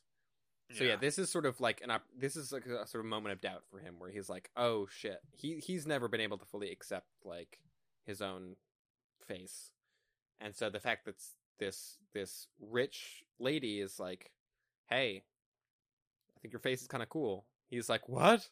Me? And so even though he's like kind of reluctant about it, he does go and meet her, but he's like so put off by it. Like she ends up laughing at him not because of his face, but he thinks that she's laughing at his face. And so he runs away. And that pisses her off. And then some sword fights happen. Uh they think Gwynplaine dies because he goes to the dungeon and they see like a body getting carried out. But yeah, And- it, it kind of gets uh, revealed amongst the royalty that he is actually the the Right. son of the Yeah. Lord, which He's he doesn't the heir know to this. this massive fortune. Yeah, And, then like they try to make him into like a lord. They like put a big wig on him and bring yeah, him they in as, like- simultaneously try and like like bring him into the fold, and also like other people are trying to get rid of him so that they can Yeah. keep their position. Uh, a lot of a lot of intrigue going on. Yeah, Um, I did really like the scene where he he is like presented to the like all the lords in his like wig, and he just uh, tears them all down, kind of. Yeah, there's a great, um, like cool like yeah sword fight at the end, big escape. Yeah, there's a big kind of like Um, Frankensteiny kind of mob that chases Yeah. him. A lot of torches, pitchforks, that sort of stuff. Um, yeah. and then uh, he's like running after Ursus and D are leaving on a ship, just like at the beginning of the movie. There's like a ship leaving, but he gets to the ship in time, and they he ends up with D, and everything's good and happy, and it's a good ending. It's sweet. Yes, they. So at the end of the movie, they repeat all the cast credits, and there's a uh, a thing at the top that says, "This is repeated at the request of picture patrons who desire to check the names of performers whose work has pleased them." Which is I want that to be at the end of every movie. it's like I guess yeah, that is what credits are for. I just I love the explanation of what credits are for. Yeah, it's and just the the vocabulary of it is wonderful. So let's talk about our penultimate movie of the episode, Spies, directed by Fritz Lang. Um, Yeah. Again, co-written or written by uh, Thea von Harbou, but they kind of co-wrote it together. And then she she turned it into a novel a year later. Yeah, this is a James Bond movie. I'll say that. Yes. Yeah. Yeah, yeah. There's there's a sexy Russian spy who seduces the main character. Uh, there's costumes, which I feel like is not like quite a James Bond sort of thing. Like the main the, the main character, Agent uh, three something. Right. The the main Uh, character whose only real name is a three digit number. Yeah, But yeah, there's there's so much in this movie that feels like it is the like core uh 326. His name is 326. Um it's a little less elegant maybe than 007, but you know. yeah, yeah. But his his name is a number. Yeah. Uh he yeah, he does not have a, a sort of there has various code names he goes by, but the character name is just 326. And yeah, he's like a suave, cool guy, secret agent who's like, you know, gone out and on the town with different ladies. Although I like how he's introduced in this movie. It's very cool. This movie opens with like this cool montage of like spies are stealing stuff and murdering people across the country. Who's doing it? No one knows, but we as the audience see it's the mastermind. yeah, there's like a there's like a reveal. It's like who did this, and then Yeah. the, the the guy says, "I did" Yes. to himself. um, yeah. Uh, the villain, the guy played by it's Rudolf Klein Roga. yeah Rudolf Klein-Rogge, who I don't know if we mentioned in the Metropolis episode, was originally married to Thea von Harbou before Thea von Harbou left him for Fritz Lang, which is exactly the dynamic in Metropolis with his character. Wild. Anyway, he's the villain in this movie. They made a bunch of movies together, so clearly there were not that many hard feelings. But the first time we meet 326 in this movie, he is seemingly a sort of like like a hobo. destitute, like, yeah, a, a tramp, one might even say. yeah. Um, and then we kind of reveal that, oh, he's actually a secret agent. And then later on, it's like, oh, he cleans up nice, and he's actually very glamorous looking. um, which is cool. I just I I would love also for like a James Bond movie to introduce their main spy as like ragged and like unshaven and in like bad clothes. I guess Casino Royale kind of does that. Yeah, I guess, but not not to quite the dramatic No. point that this movie does. Um, this feels more yeah, it feels uh maybe a little more Mission Impossible. yeah, Uh, this movie or- feels like it owes a lot to Louis Feuillade's movies, like The Vampires or uh, Oh, yeah. Oh, yeah. uh, uh, what's his name? Uh, Fantômas. Fantômas uh, or like uh the the one that you liked, the Trust The Trust, or Battles yeah. for Money. Like it's got a lot of like disappearing ink and like plots and people, you know, jumping out of windows and on Yeah. cars and things. it's an extremely plotty movie and when I watch spy movies, I usually cannot follow what's happening. I usually there's the, the so first much stuff. time I usually ignore following the plot because it's usually really complicated. Yeah, and that is that is the case with this one. It's it's it's the mold that spy movies were made There's in. so much maneuvering and spy stuff going on. We're not going to go into any of it because it's too much. But there is Sonia is a Russian spy who is sort of caught between 326 and the Rudolf Klein-Rogge villain Haghi, who is the head of the bank in addition to being this like Blofeld-esque supervillain. And he also moonlights as a clown. yes. Forgot about that part somehow. Yeah, this movie I feel like it feels like it owes so much to like the earlier Louis Feuillade but I also feel like modern spy movies feel like they owe so much to this. yeah. Like it's in this kind of perfect in between spot of like I was reminded so much of James Bond and Mission Impossible, but also of a lot of earlier stuff. And it's cool Mhm. just to kind of see the progression of that. How it's like True. spy spy films have kind of always had this like fun element of like, ooh, secret you know, secret messages and like double crosses and and disguises and things Yeah. uh, the the villain at one point says, "I am richer than Ford, and I pay significantly less taxes." That's a that was a great line. Yeah, a lot of good lines in this. Yeah, This this movie also starts out with a bang, no pun intended. Like yeah, I I started watching this movie kind of late at night and standing kind of close to the screen. And after five minutes, I was like, "There's too much happening. Like, I gotta watch Yeah. this later." the the opening of this movie is a great opening. Like one of the great movie openings I feel like we've watched for the show, possibly. yeah, Um. Yeah. It's It's, just- like within five minutes, there are like two assassinations and like a bunch of people scrambling from place to place, Yeah. and like a fight's breaking out, and yeah. a like uh Documents are being stolen. yeah, and, and like exchanged hands to different people. And secret yeah. secret cameras are discovered on people's person. Oh, the secret camera. I love that. Yeah. Which I don't even know if cameras like that existed when they was was made. They do now, obviously, This- but like the other the yeah the other way this feels like a bond movie is it's like it's like near future technology circa the time that Yeah. uh that it's that it's in which is Uh, cool. They, yeah. it's, it has it it takes on this almost kind of retro futuristic quality to it. yeah Not unlike Metropolis. yeah Um, uh, there's a shot in this sort of opening sequence of a guy in a motor a motorcycle, like a motorcycle messenger. Yeah Great shot. It's like shot almost like through the wheel of the motorcycle, like super da- low, like looking up at the guy riding it. Um, and I've seen this shot in modern movies several times because I saw this. I'm like, I've seen this before, and it's in Escape from L.A. and The French Dispatch. I don't know how intentional it is in those movies, but it's like the camera is almost exactly the same. it's a really cool shot it's an amazing. I'm definitely gonna steal it at some point. It's great. They um, Um, i mean also in that opening sequence like you know there, there's a bunch of news going around about the assassination and certain i don't know the uh, treaty things that were stolen uh, Yeah. and it has uh, an animation of uh, of like radio signals leaving a tower Oh, Uh, yeah. I also thought of that. I'm like, just like our show. but it's also just like classic you know Yeah, yeah, uh, it's great. Yeah should have been accompanied by a Yeah, the, The news of now yeah. The soundtrack that I watched this with did not have that, unfortunately, but it it should have maybe. Yeah, going back to the the Metropolis, the kind of futurism of Metropolis. This movie doesn't have nearly as much of that kind of like. This movie isn't nearly as futuristic as that, obviously, No. but I do think it it.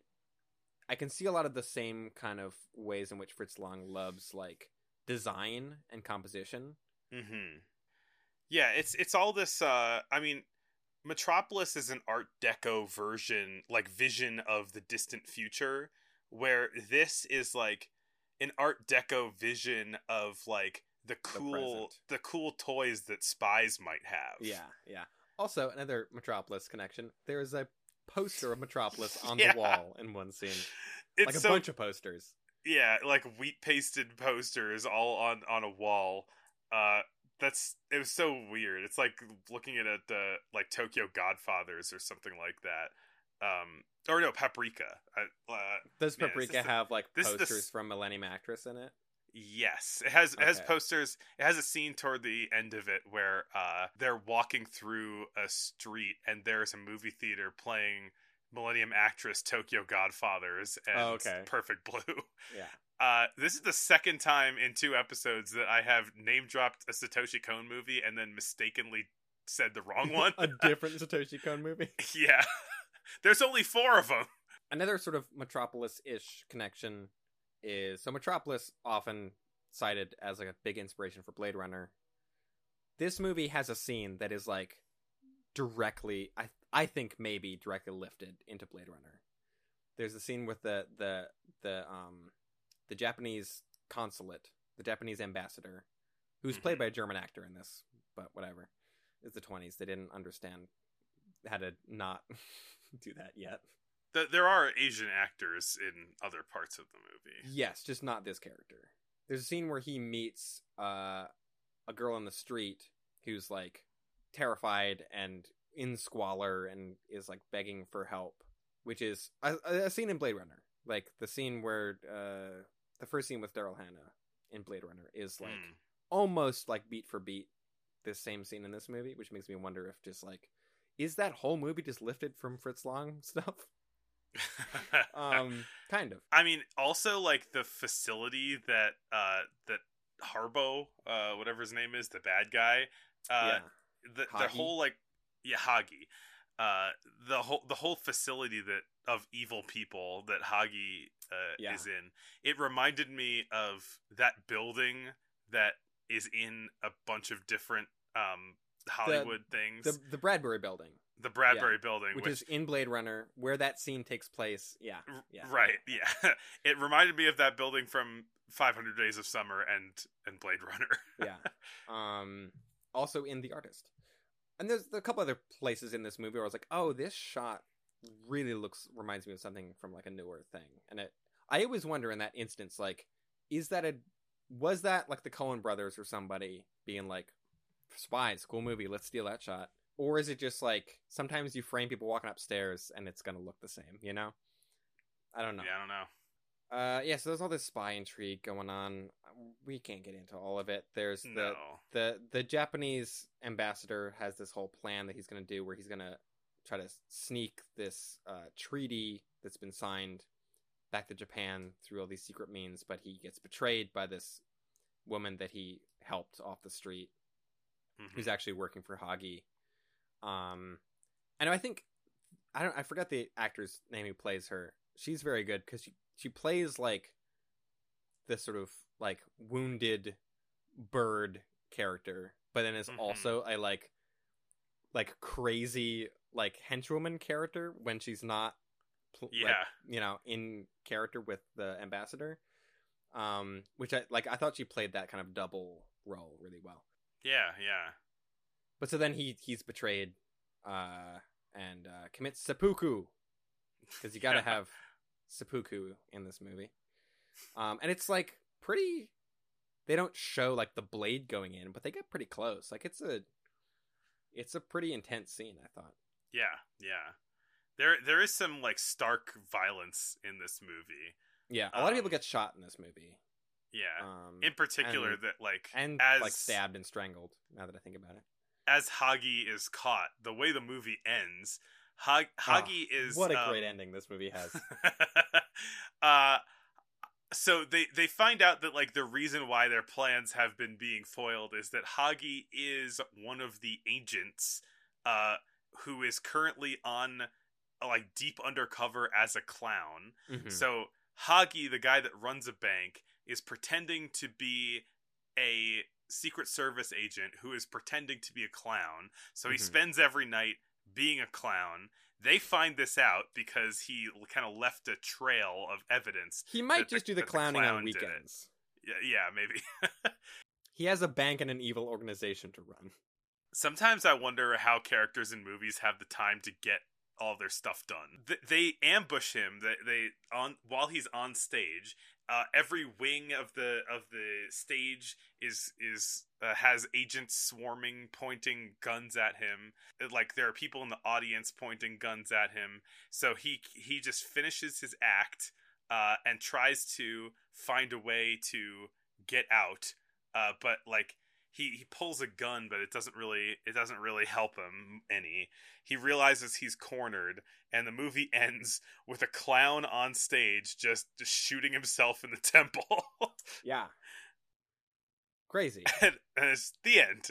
yeah yeah i mean before that there is a cool sort of like raid on the secret hideout Um, Yeah. where they're like breaking into the bank and they're like breaking into the secret rooms and there's like a, filling filling the place up with gas and like Yeah, very very spy movie of like you've got 15 minutes to find the hostages. yeah Uh and then like got to you got to do it now, the ticking time yeah. bomb. There's a whole train crash sequence that we didn't talk about at all. There's a lot of like cool action set pieces in this also. Yeah. There's there's uh when the Sonia, the Russian spy, and the agent, the main agent, uh, go on a date.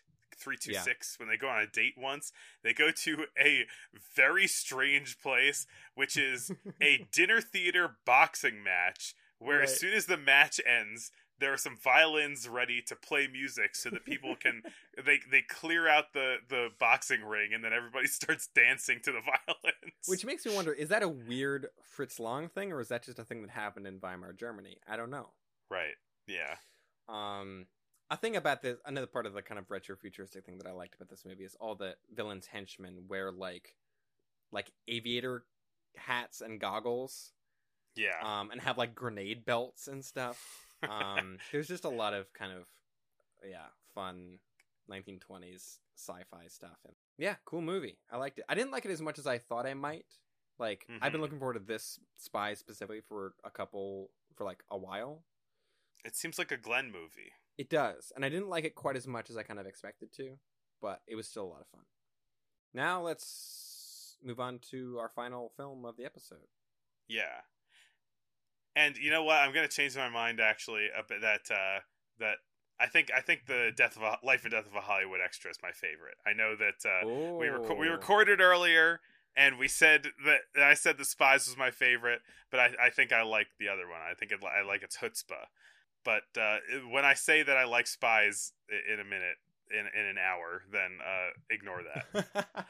so, uh, the Passion of Joan of Arc. we. What'd y'all What'd y'all think? I liked it. It was a cool movie. That's it. That's all I have to say. Yeah, yeah. I don't know. Well, Cody, you're the reason you're here to talk about this movie. Um, and so I'm curious, like, when did you first see this movie? Like, under Mhm. what circumstances? And like, what was your initial reaction to it? All right. Well, first and foremost, I want to shout out my friend uh, Sean Boyle, who presented. He wanted me to watch this movie quite badly for some time, and I think the trade-off was I would watch this if he watched Tampopo, a great movie, uh, which I believe he has still not watched, but neither here nor Oh. there. Brutal. Thank God he turned me onto this though, because it is one of the most beautiful films ever ever seen from both a cinematography standpoint and the performance of the lead, uh, Renée Jeanne Falconetti, which I believe this is her what second and last film, is it not? Mm-hmm. This would uh, I don't have words for it, and it's kind of a hot take calling it one of the greatest performances in cinema history, but it really is the amount she's able to do without much more than a close up. I could go on. But yeah, the first time I heard of it, that would have been about a year ago. And I saw it twice in one sitting. I believe both times with uh Voices of Light accompaniment. Uh if you guys are familiar, well let me first ask, have you which which version did you guys see? Which uh score was it accompanied by? I believe I watched the Voices of Light one. I think that's the one that's the default on the Criterion channel. Same. Typically, yeah. Yeah, well, there's also there were three very common ones floating around right now. In addition to Richard Einhorn's uh, Voices of Light, you have one that has Will Gregory of Goldfrapp and uh, Adrian Utley of Portishead. Did a pretty uh, popular score for it, and there's also one by composer and pianist uh, Mia Yana Fita, I believe is how you pronounce her name. Um, neither of which I've seen, uh, but the interesting takeaway from this is that none of these are actually a score for the movie, but rather music inspired by the film. I imagine whatever the original intended score was is long lost. Uh, from what I understand, this was more often than not would be played in a theater with a live orchestra. Um, and with this movie having gone missing for as long as it did, I think they were kind of left to their devices to figure something figure something else out, and that's a whole different fascinating story. Just how Richard Einhorn uh, um, put this together. I, that's something we've definitely run into a bunch is silent movies that had some score originally that has been lost or is like has been replaced by other people's writing new ones. It's like there's a lot of movies that don't really there are some that have a sort of like deliberate intentional score. And then there's so many that are just either whatever the musicians decide to play that day or sort of have so many different scores that have been associated with it that there isn't really one definitive one. Yeah, a lot were sent out with sheet music, but that like only kind of became common I'd say in the late 1910s, something like that. Yeah. I think even this movie like the the French premiere had one score, but like the Danish premiere had a different Mhm. score. Again, if they were being done with the live orchestra, and they were those releases were several months apart. I believe it was released in Denmark, 21st of April, 1928, and not in France until October. So there was a big there was a big old gap. I believe they had completed filming as early as 1927, but they faced a lot of censorship challenges. They had to kind of Yeah. push through to get it seen in the first place. Um, they were very afraid of offending the Catholic Church when they were putting this thing out. Yeah, I read that there was like a uh, kind of a movement in France against the movie, like before it was even made, against Mhm. the director uh, Carl Theodor Dreyer, because he was not French and not Catholic, and they were like, "How can how can you make a film about Joan of Arc, our patron saint?" From what I've heard about the man, perhaps he was not necessarily uh, very good at endearing them to his his project. Is a nice way to put it. Sounds like kind of a prick, uh, a very talented prick, mind you. But some of the quotes about how he would, with red in his face, passionately direct uh, Hmm. Renee Falconetti sounds like, oh, I see, you screamed at her and made her cry, and that's why she stopped doing movies. Um, there seems to be a lot of stories of that vein, and I can't imagine a man like you know, you know, Joss Whedon hundred years ago still makes studios mad. It's just it's just a fact. I do find it uh well like may I, may I share an anecdote? I feel like I'm all over the place with this, but uh Go Yeah, ahead. the for it. set. He was very adamant that the set look and feel like the court and castle wherein these trials happened. So they built a full scale model, most of which, most of that set, despite having four walls and everything, can't be seen on camera because so much of it is composed in close up. But he felt it needed to be of such high detail simply for the actors to have something to feel like they were actually there. Um, the ground of the set, much of it was stone.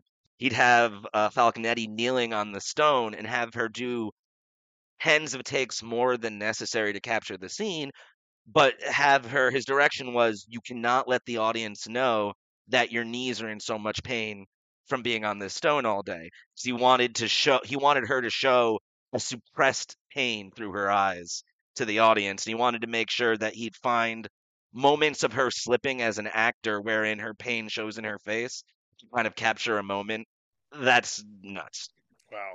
Yeah, I mean, it kind of reminds me of like the way that Spe- uh, Spielberg, um, Shots fired. the way that Kubrick treated uh, Shelley Duvall on The Shining. Although I've heard that Shelley Duvall was sort of more less put upon than the sort of initial like assumption was. Like Shelley Duvall showed up to that movie ready to like get fucked up Used. a bit. I mean, you can you can call it what it is. It's abuse, but at a certain point, like there there might be an agreed upon relationship between an actor and director wherein, yeah, give me the abuse so I can get where I need to be emotionally. That doesn't mean that I don't think that filmmaker won't sometimes cross a line when given that kind of uh room to play, so to Oh, yeah. speak. Right. It's not. It's not something that I mean. You know, as we maybe see in The Shining, and that we see here, there there is some truth in some cases toward giving yourself this uh, immersive experience of pain and horror to to get it to actually show up on screen. Method Uh, man. yeah. I mean, Or- as as long as an actor is opting into that, I don't like stories when it's like, oh no, they didn't want that to happen. Yeah. Like if actors are like, no, that's how I want to do this, then yeah, like go for it. But um, so yeah, I don't I don't know how on board Falconetti was with all of the kneeling on stone floors and No. crying all day. I do imagine her never doing a movie again is not uh ammo for uh doesn't feel like ammo that she was on board.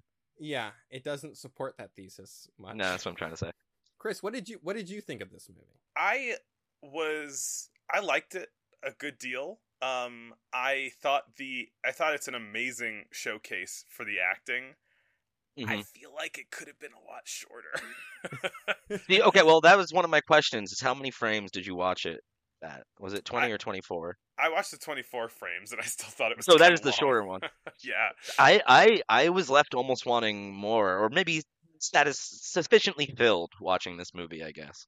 And I was more worried about that because I'm not as obviously not as practiced in the in uh, film from the me- uh, era as you guys are. this is atypical for that time.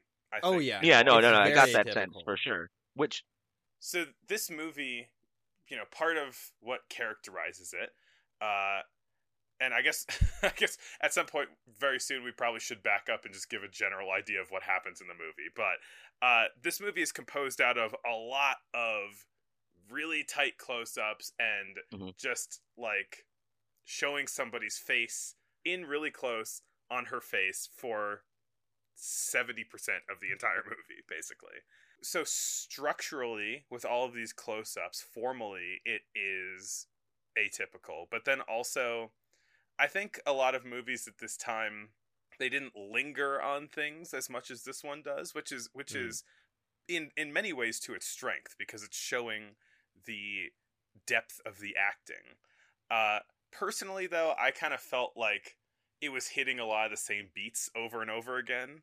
And so i was like i i would have liked to see kind of more of the story uh Mm. rather than like focused in on this one thing for so long and if it was going to focus in it could have lost like 30 minutes maybe but uh but that's it seems very petty I see the point of view. I just couldn't disagree more. Um, one of the things I love about it is that it, it felt compelled. He felt compelled to tell the story strictly set within the parameters of the trial.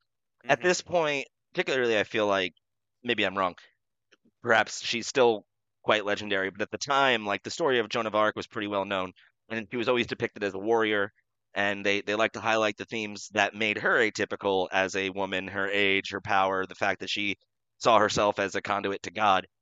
But the movie wanted to show her in her. It's kind of like reminds me a lot of the Last Temptation of Christ, wherein it wanted to show her moments of pain and fear that she had to overcome in order to show the courage that she had.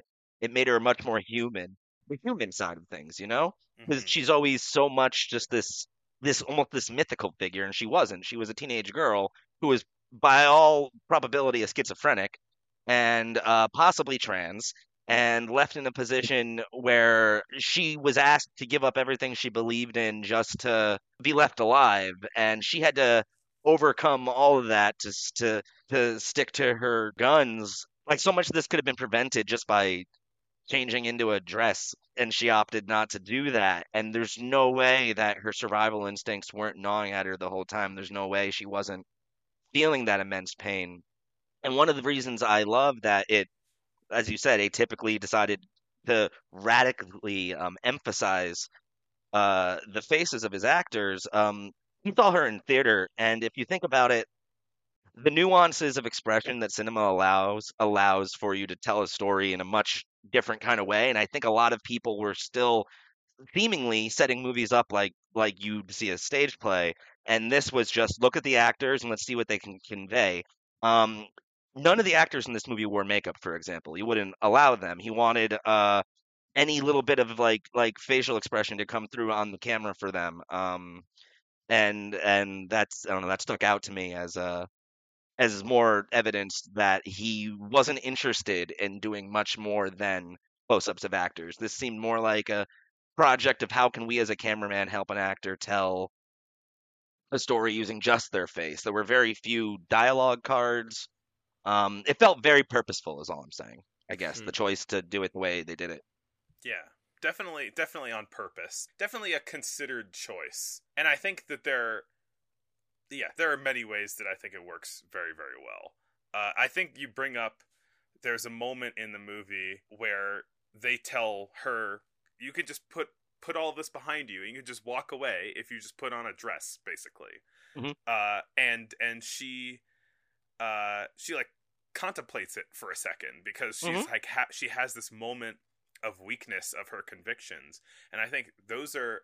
Th- those are the moments where like the subtlety and the facial expressions really shine i think because Hmm. it like that very human conflict that you're seeing on her face uh, and then and then her resolving herself to stick to her principles. I think I think all that works quite well there. That stuff of like humanizing this historical figure was kind of my favorite aspect of the movie because I during it I definitely thought about the last Joan of Arc movie we watched for this show, which was the Georges Méliès one from like 1905 or something. I believe so. Yeah. Um, and that is like this like sprawling historical epic with battle scenes and like divine visions of like angels and shit. Oh, it's also like five minutes long. That too, but and this is like the furthest thing from that where it's like trying to strip away all of the sort of like pomp and circumstance around this person and kind of focus on a single day. I mean, the movie took like about a month of time and compressed it down to a single day, but it's like this like very very focused thing. it wasn't concerned with a war epic. This was a trial picture, and I was looking into it. It's one of the first, if not the first, real like trial movie. Like that's what yeah, this is about. it might be. I mean, I, I feel like it's always dangerous to say it's the first of anything. But No, yeah, like, yeah. Um, Going back to Méliès, there's uh, the uh, Dreyfus Affair, which has uh, one of the multi-part film. Uh, it's like a 12-part movie or whatever, and one of them is entirely a trial. Uh, but uh, uh, also a quick quick thing on the other one. Uh, it is from 1900 and 10 minutes long. Méliès did it. but yeah, uh, considering that it's made by Méliès, it's much more fantastical.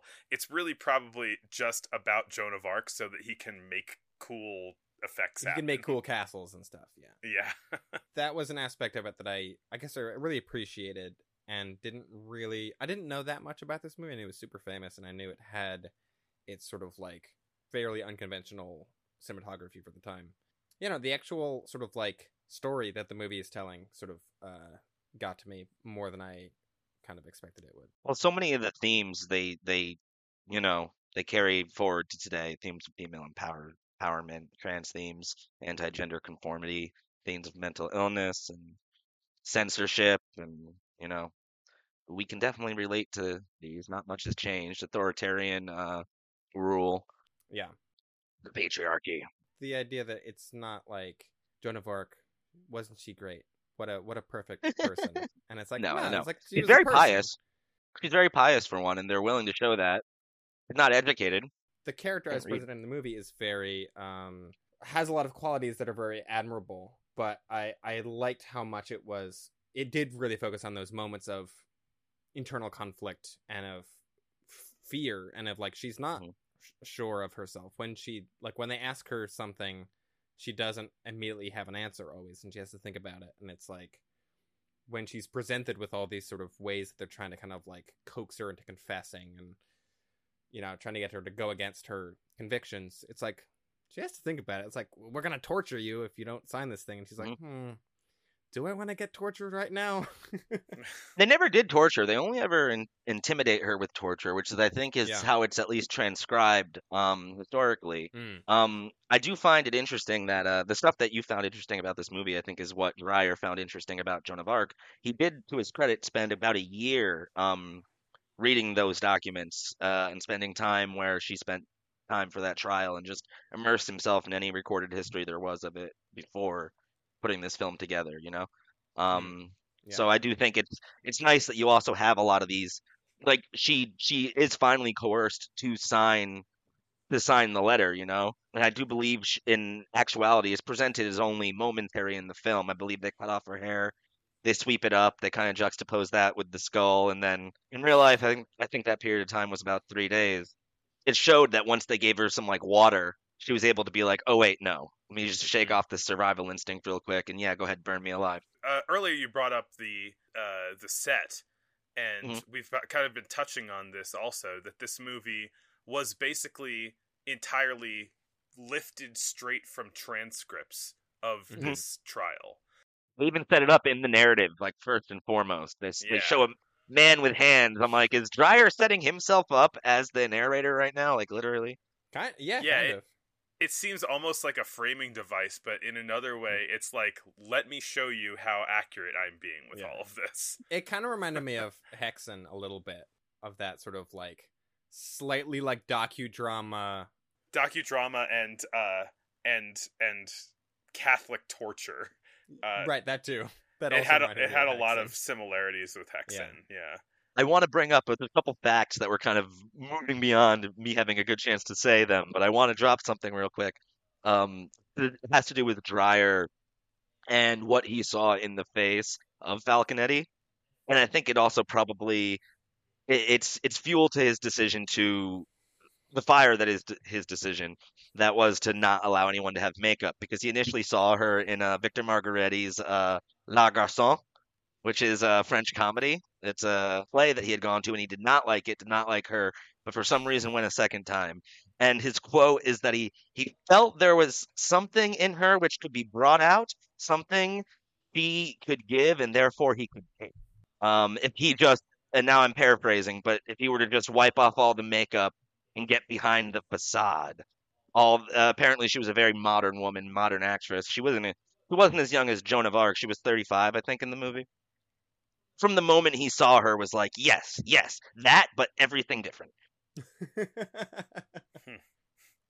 And at some points, I almost felt uncomfortable watching it because I do, I, I, she does most of the heavy lifting, and, and I do feel her pain, and I think it's because he was in pain, um, making the film. Um, apparently, there are several other anecdotes about Mhm. their pensions. You know, Glenn, you had mentioned to me before we started recording, um, we were talking about how she'd only done a couple of films. I wonder if there was a kinship she might have felt to Joan of Arc, uh, that might have drawn her to this. Did you do any reading or hear anything about how she might have wound up accepting the role? No, I mean, yeah, I knew that she was a theater uh, actor primarily, and that this is one of her only. I think there was one other film role that wasn't even very big or notable. Which I, I just kind of assumed that she was like, oh, I do theater, I don't do film. It's it's new and weird, and I don't like it. Um, and I can't Oh. imagine this experience, you know, changing her mind in that regard. But yeah, I don't know. I don't know how much her lack of film credits has to do with this movie specifically, or if just it just didn't really interest her. But um, Yeah, it's interesting that you bring up the stage thing because, like, the most notable thing about this movie is the subtle, small face acting, which is Mhm. the opposite of what you do on stage. right? So Exactly, she she yeah. definitely understood the assignment here. yeah, The challenge. yeah. Oh yeah. Yeah. Yeah, yeah. She wasn't she wasn't she didn't feel outside of her medium at all. She understood the different elements at play that she had to tell a story and she Yeah. she she acted differently than I imagined she did prior. I mean, not just that. I feel like this movie specifically gets held up as an example of like great film acting specifically. Of like, Mhm. what is it about cinematic acting that stands out from other forms, and like how it's like this. I feel like is often held up as like one of the best film performances in history, which is like I kind of find it hard to argue with because it is like it's very straightforward. It's a lot of shots of her just thinking and sort of processing stuff, not speaking, and it's just that tight close up of her face for like yeah, what like seventy percent of the movie. But it's like it is it like distills it down. One thing I think I like about a lot of silent movies that we've been watching is it like distills down some of these concepts to like very simple, pure forms of like this is what film acting is. It's like a close up of someone doing seemingly very little but ex- expressing so much with it. And it allows since film is such an allegorical medium, it allows you as the viewer to then put a lot onto their face yourself. Yeah, Mhm. Yeah, that makes sure. sense. There's a good bit of Kuleshov going on in this. Yeah. Uh, I think about the uh, the fact that none of the actors wore makeup is they shot this movie on a different type of film.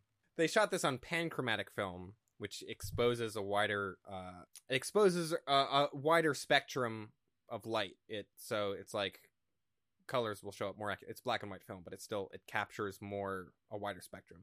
Contrast was a big part of this undertaking as well. Um, Yeah. Did you know the whole set was pink, pretty much? Yeah.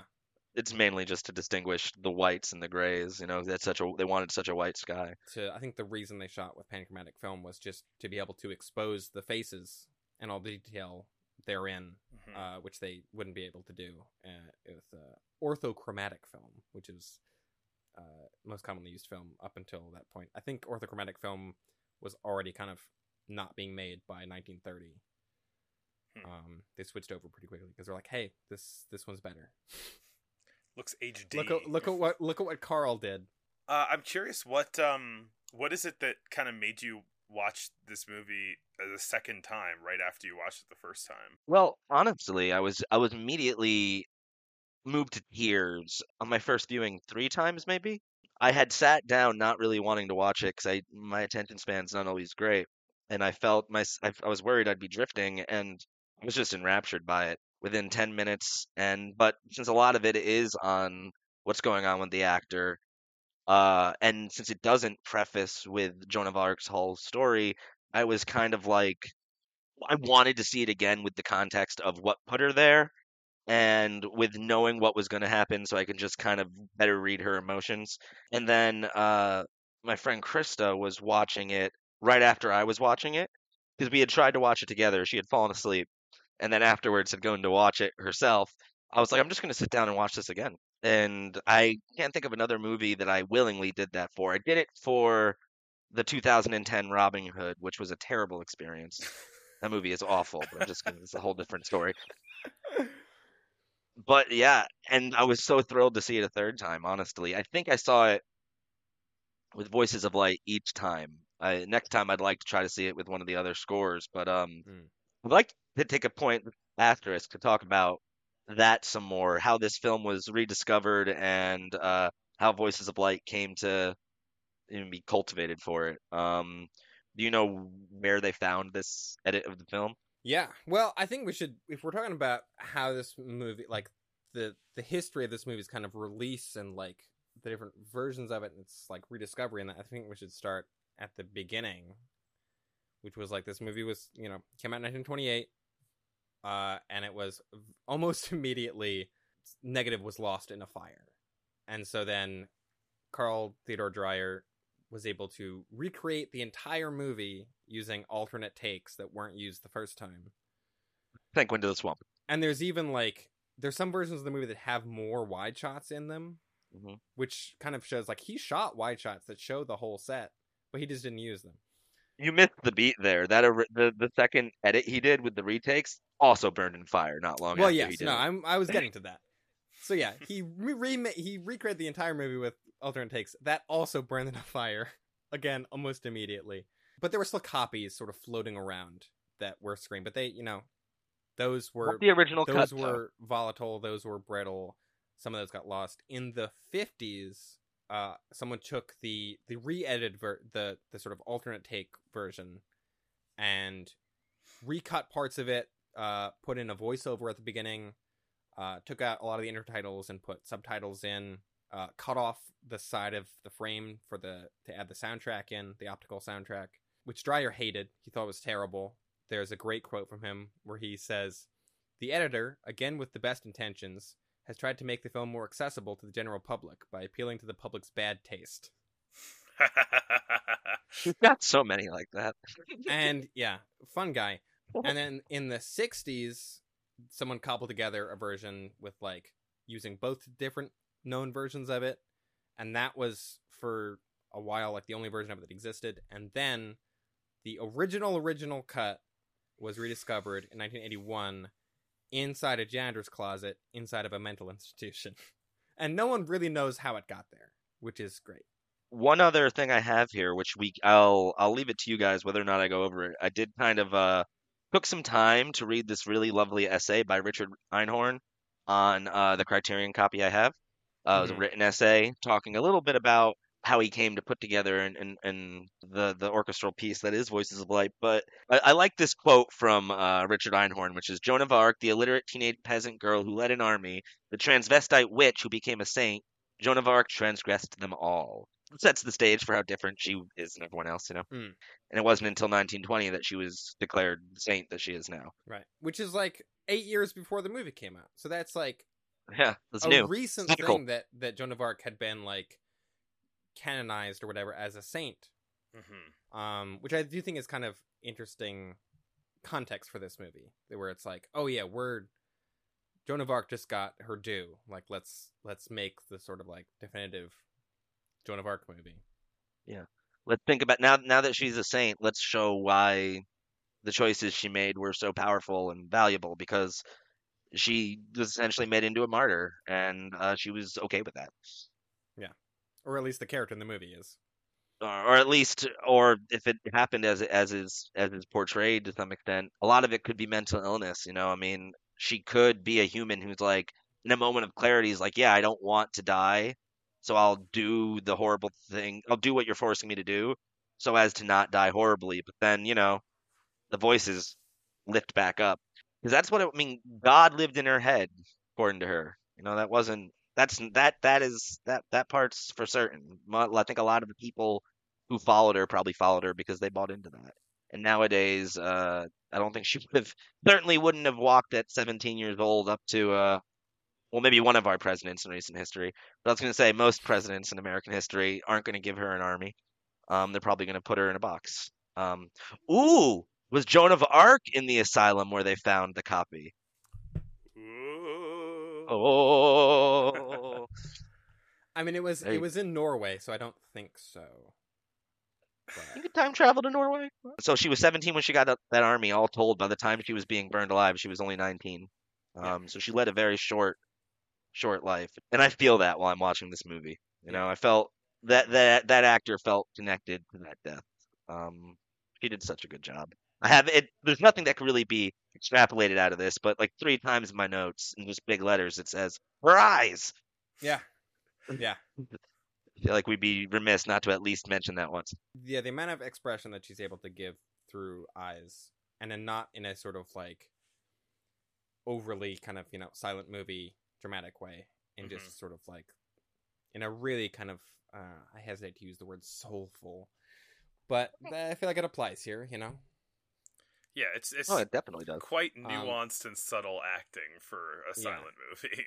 this movie does a lot of cool stuff with eye lines too in terms of just like where people are looking and when um because it's almost all close-ups like there's a lot of stuff of people looking between each other i think even the repetition of that does kind of strengthen some of the uh just the the points this movie's trying to make like there's so much of the judges just kind of like giving each other these like kind of snide looks and it's like their their disrespect for her is so palpable without them saying anything. It's purely just through their body language and how they are looking at each other.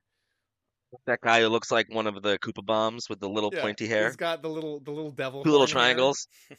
I've got a, I might have a drawing. That doesn't matter. I also noted the devil horn hair guy.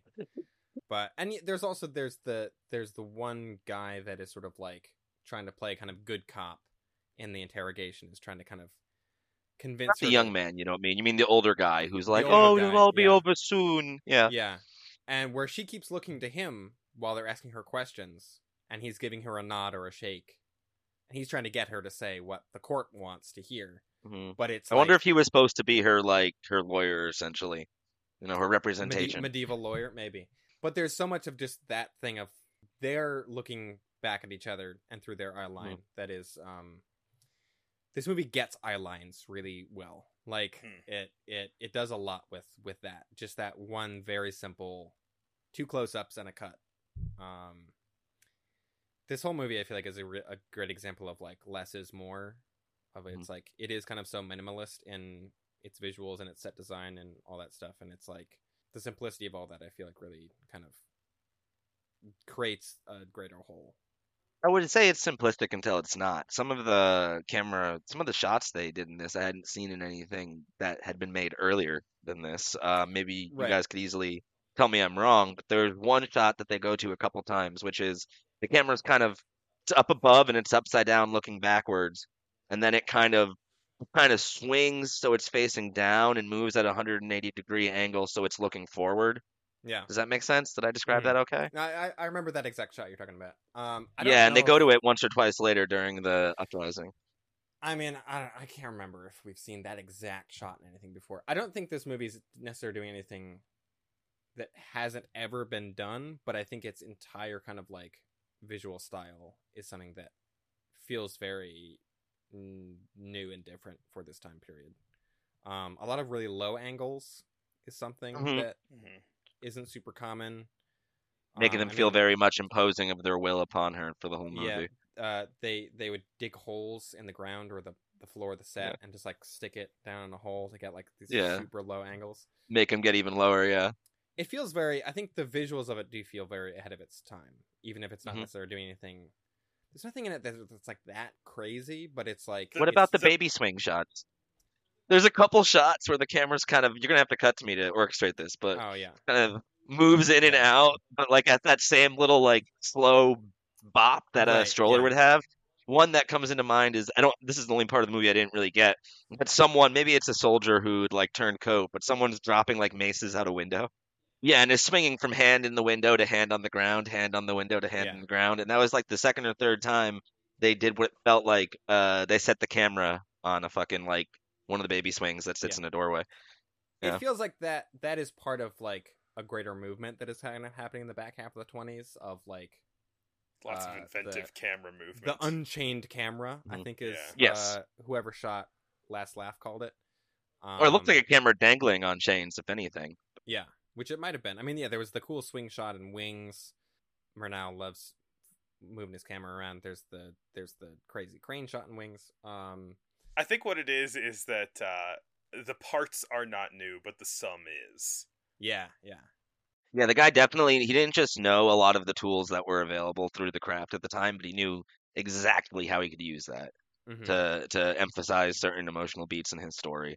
Though I say all this, we all watched it with Voices of Light, and I wonder how much that that score is so wonderful. I wonder how much of the lifting in that kind of swell that you feel during the uprising is done by the music, because I do think it, it played a big hand along with the editing and making me feel like rah rah at the end of this movie. I don't know, but what about you guys? there were probably a couple places where that score felt a little a little out of place to me, where Mhm. it was just a lot of like Latin chanting, and I was like, I don't know if I I don't know if I need this right now.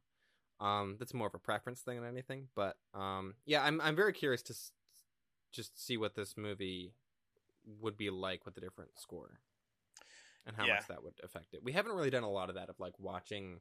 I think me and you, Chris, have watched different scores for certain movies, but it's like we've never done a real like compare and contrast type of thing. Yeah, yeah, which might be good for a, a side thing to do. I was talking when we when we watched the general we'll watch about this. how We'll watch this movie with eight different scores. I mean, I I stitched together something like eight different scores for a trip to the moon from multiple different releases onto the same video file so I could have it all in one thing and just pick the different channels, uh, which was a way too involved of a process. But uh, there there are definitely times we've talked about where we're like, which for the on the general, for example, where I was listening Mhm. to one soundtrack and I was like, I hate this actually. I had to switch over to the other one that is one of the the great things about silent movies in some ways is that they are a canvas for different people's uh, interpretations of them musically and um, that can have a huge impact on the audience and how how they end up feeling about a movie so it is it is interesting to think about how the only canonical version of the movie is the visual one uh, Mhm. but uh, we can have our own kind of preferences of canonical score and all that kind of thing. And thankfully, this movie is like famous enough and is well preserved enough that it's like we have that option too. That it's like it's been released with all these different scores that are all in good quality. There was such a long time watching movies from like the 1900s, 1910s where they were in like such terrible quality with like god awful music put over put over them that it's like Yeah. now to watch stuff that's like been really well preserved and like is crisp and HD. It's like oh this is this is wonderful. This is movies. I, I have heard that the original scores were very simple and not very much of their time, i.e., not great for this movie. And one Voices of Light is, I don't think was initially done to even be a score. I believe it was done just as kind of music inspired by the movie, which they later cut to the movie, Mhm. um, which I find is kind of interesting. Is that of a- accurate? A, a music from an believe so. inspired by album. Yes, like, the yeah, basically. soundtrack.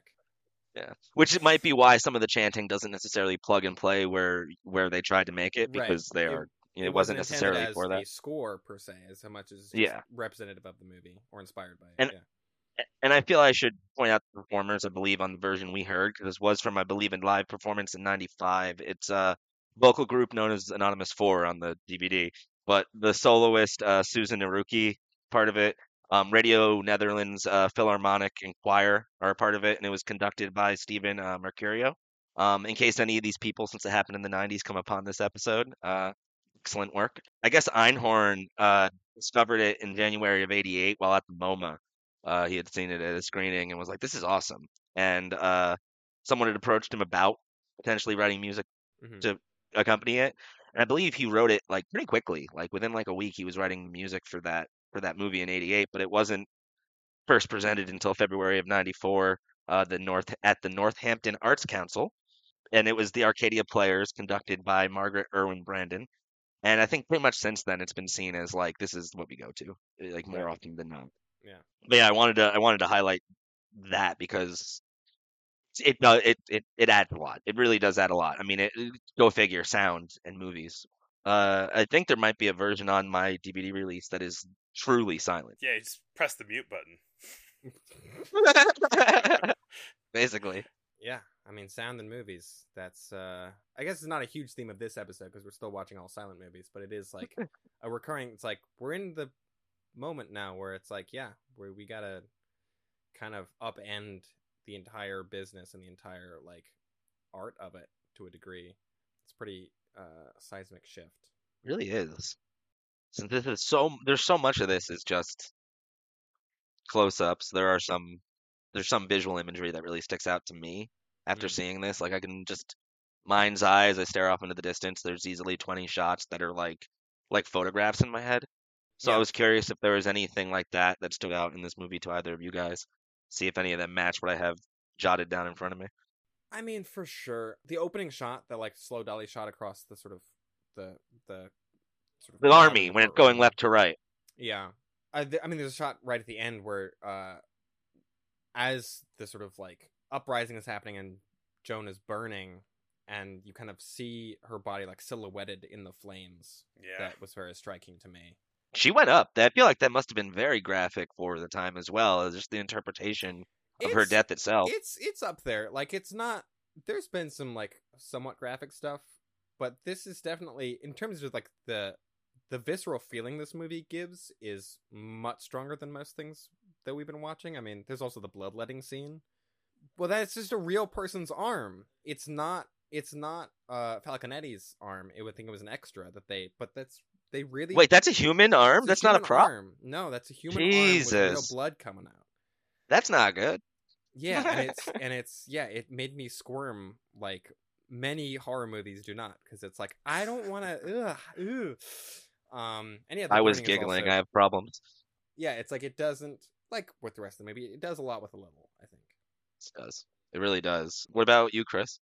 Um, you know, th- this is uh kind of the reason why I had Glenn on this podcast in the beginning and why it's useful to have you on the podcast in the beginning is because as not a filmmaker, uh, I feel like uh, I have less of a good memory for for shots, for individual shots. I just kind of like take it all in, unless it's something Mhm. that's really making a point of itself. Though I did I, I did in my notes say lots of cool camera motion or faces moving in the frame. Love the close ups.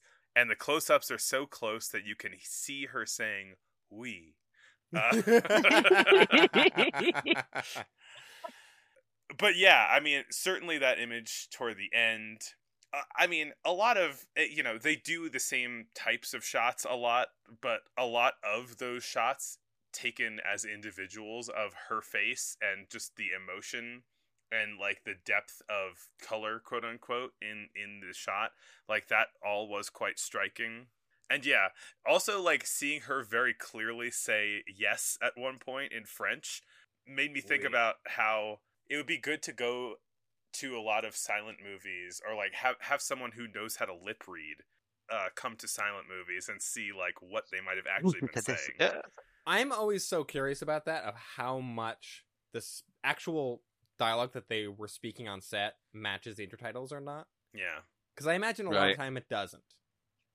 Because I think like a lot of the time they didn't even have written dialogue. They were just like, uh, "Go talk," Yeah. and I'm so be in curious character, yeah. if they're just like saying bullshit or not, or like what they're talking about, like what the Yeah, gobbledy dialogue goobly is. dabbity doo. Yeah, yeah, yeah. like. I don't think it's that, but it's like I'm. I'm very yeah. I don't know anyone as far as I know that can lip read, but that would be a fascinating thing to do. Yeah. yeah, Uh, absolutely. I was gonna say, does anyone know what I mean when I say not once but twice did she uh, find kinship with Belloc? Oh, the fly. Well, Like twice. Once it lands on her eye, and she doesn't swat it until it's like crawling into her fucking eyeball. Which Sorry. even that Can we I- swear on this? No. Yeah, Told you. can. I t- Um, we're, we're the bad boys of silent film. Yeah. The the fly thing, I, I even wondered if that was intentional or not. I was like, was it just like were there just flies on the set, or was that a thing where Right. Carl Dreyer was like, and now and now flies? Well, it did happen another time, and it felt more uh, purposeful, which Yeah. was right after the bloodletting. Um, the old man comes in and says to her, he goes, "And the church always welcomes the misguided lamb." And then she tries to hold his hand, and he just kind of drops it, Oh, like, mm, "Don't touch me." Slimy, slimy moment. But right after that, another fly landed on her, yeah. so it uh stuck Happy- out to me. I, I imagine it's probably a happy accident, but um, I don't know. Yeah, I think I think it's a happy accident in that the set was icky. Yeah. Or maybe Uh, they used the take that there wasn't a fly, and they're like, the fly one's the only one we got left now. Well, no, th- this the one that we watched is all the original, uh, first choice takes. I thought it was the second choice. Yeah, w- No, the second one burned up too, but they found in the institution the original cut Oh, somehow. Yeah. I thought it They was have the no idea where it came from. found. No, the the one in Okay, Norway was no. the original original cut. Gotcha. Uh, with Yeah. no with no censorship edits, no nothing. It was just like Somehow, pure- and in good shape too. yeah, it's like the the perfect storm. It's just like no, this is exactly what we wanted to find. so cool. Every time I see a reel of random film, I wonder, like, is this something? Is that what it is? Right. Yeah. It's like is this is this the Murnau Jekyll and Hyde movie? Uh, the the day before yesterday, I just went to. Uh, I just drove three and a half hours uh, each direction to go and pick up um, about fifty film prints from the basement of the previous tech director of the Telluride Film Festival. Uh, Oh, cool. He was donating them, and he had like 50, 50 or so movies plus a bunch of just like random reels of stuff and short cartoons and everything like that. It was a very long day of loading thousands of pounds of film into Oof. trucks. Uh, but you always wonder if, like, in one of those basements, like, you're gonna find something that no one has ever seen before. Because that's Event Horizon the Director's. Cut. Event Horizon Director's Cut. No, I'm That- sorry. I'm right. nerd. The story isn't like, oh, we found this in like a lab somewhere. It's always like, oh no, this was under So and someone's so's closet, yard sale. Yeah. Yeah, kinda this was stuff, like yeah. inside a toilet somewhere, and then it's like oh, The oh, now back of the toilet, yeah. it. So yeah, everyone check your toilets. There might be some old silent movie prints in there. a couple moments I want to point out. I'm almost, believe it or not, got through all these notes. I went, I had, I have problems, but um, No, it's I went You are- ham. You are you're showing us up right now because You're so much more prepared than we ever are. So this is great. Uh, you're, you still have to edit through my babble, so uh, you know. It's You're all doing great. going in. Uh, there's a lot of spitting. I wanted to point out the spitting. they spit on her all the time. The bug, before I get away from the fly, I'm going to go ahead and say it's intentional because one, two, we got two fly beats. The third beat is a maggot in the eye socket of the skull when they dig up the bones, and that's the beat that makes her for momentarily cave. And she's been having the fly land in her eye, land in her eye, land in her eye, and then to see that and imagine that as her, the fly birthing off of her death, she couldn't take it. The maggot in the eye socket. You're. I mean, wow. if that's intentional, that's brilliant. If it's unintentional, it's somehow even more brilliant. But that's the thing; it might not. That might have been something he found in the edit. You know what I mean? Like, no, it might be, but if it if it's in the edit, who cares? It's it's put. Right. I think it's in, it's in the movie. regardless of whether it happened pre, post, or in Yeah. production. That was a decision, and I think it was a brilliant one. Um, and and those kind of details, I, I wouldn't have caught that if I didn't have notes on the third watch. Hmm. So that's one of the reasons I want to keep going back to this movie. There's always ways to tie these shots together. This movie is structured very beautifully in, in threes in a lot of spots, you know, like Mm. very, very much foreshadowed imagery. Um, I also think it was intentional that the moment that made her snap back to reality is not just her crown on the ground, but it's her hair being swept up after it's shaved from her head. The hair is dead, but it grows back in its place. You know what I mean? And that Mm. that imagery in juxtaposition to all the bones, a much more beautiful side of human decomposition, I think, made it easier for her to no, no, I know what I have to do. So that was another image of just sweeping with the really the triangle they used as like a dustpan. Mm-hmm. Um, I thought that was a very nice shot as well, even if it was less. It's less going on. It's literally hair getting swept off the ground, but it meant felt like it meant so much. I didn't feel like there was a wasted cutaway. Um, they did a lot also to emphasize her point of view throughout the movie. You had the first example of the baby swing shot was on the main judge, and it was kind of going in and out of his face. Yeah. And it was kind of as she was starting to, you can imagine, feel nauseous, getting that circle of repetitive questions around her, um, as they're just trying to get her to talk herself into guilt. Um, and then uh, there's a few others. There's the camera moving into the the guy spying through the keyhole. Mm-hmm. Yeah. Do you remember this? That stands out in my mind. Um, the spinning point of view when all the judges are in the room with her and she realizes she can't get a final sacrament and she decides that I'm not sent from Satan, you're sent from Satan. That's another example. And uh, the most common one, I think, is you have a lot of examples of framing with the head in the lower third of the frame with a Mhm. lot of extra headspace behind them that's either showing maybe a cross on the wall or what what have you. And I to me it expressed a sort of almost dissociation that she was feeling whereas she couldn't meet these people in their eyes, you know, or maybe she was lost by the grandeur of the situation. Even down there, you know, looking up and giving them all that emphasis, she was looking kind of past them. They did a lot of point of view in this that I can't remember seeing in other earlier movies I'd seen. So I guess that's another question I wanted to ask you guys is how common was point of view at this point in feature film and that were, were a lot of these kind of like movements that were meant to express feeling rather than actual vision was that kind of seen as avant-garde at the time Is It that out, outside of the reg It probably was seen as avant-garde somewhat, but it's not. I wouldn't say it's uncommon. I think especially in, I think the American movies are probably a little bit more simplistic. I don't want to put them down because there's been a lot of really good American stuff in the last few years of movies. But um, yeah, I don't think any of those things are yeah new ideas, but they're they're being used really effectively here. I mean, PO- absolutely I almost are. feel like the very idea of a close up started as a POV shot, and it was like a whole gimmick that they'd build a whole movie around. like there were all of the looking Yeah. through keyhole movies.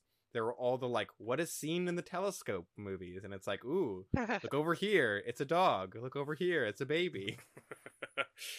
Wonderful. Um, and there's a lot of brilliant intercutting. That's my that's that's the last big thought I have as far as Yeah. the cinematography is concerned. You know, where she's giving her her last sacrament, and she's with that young priest who kind of, as the movie goes, it seems starts to feel bad for her. hmm It's intercut with these awesome overheads of the military, um, people prepping the execution, all the religious imagery of the sacrament, the the cross. You know, you have all these young boys lining up, ready to take the place of these judges when they come of age, and all of that's intercut with a man playing around on stilts, and I love that.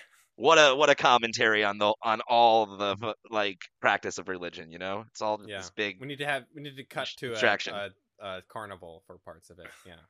There were some contortionists and stuff. At one point, he's like, "I just want to film this carnival for three minutes." Big, Is that okay? Big, big year for carnivals. in Yeah, Is that true? Why do you say that?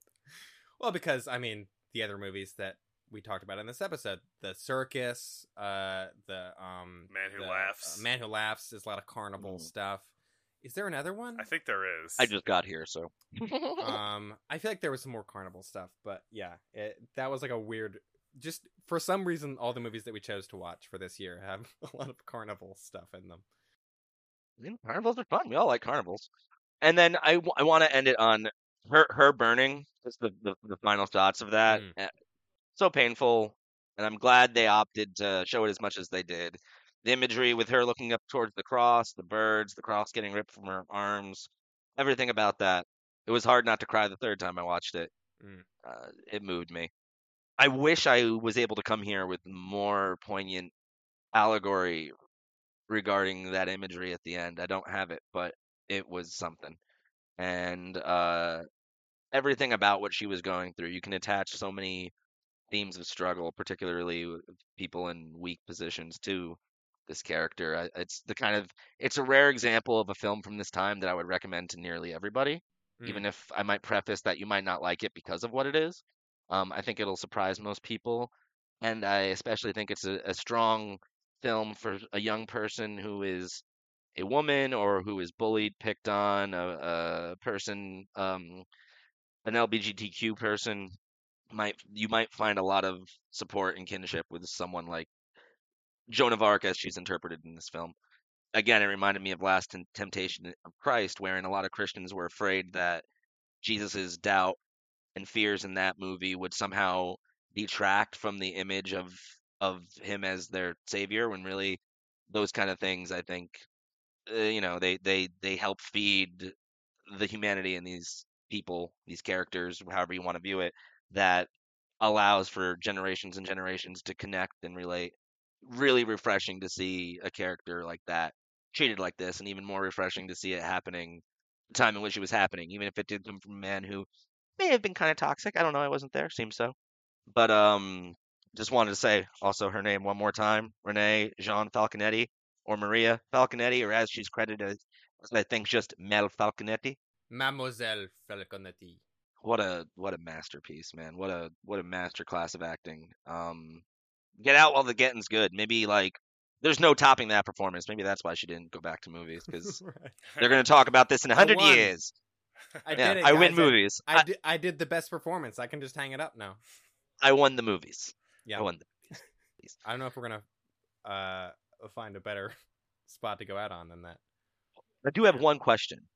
Rudolph Mount, Rudolph Maté, who was the cinematographer, he went on to shoot tons and tons of films, um, and directed even more. And I wasn't sure if you guys were familiar.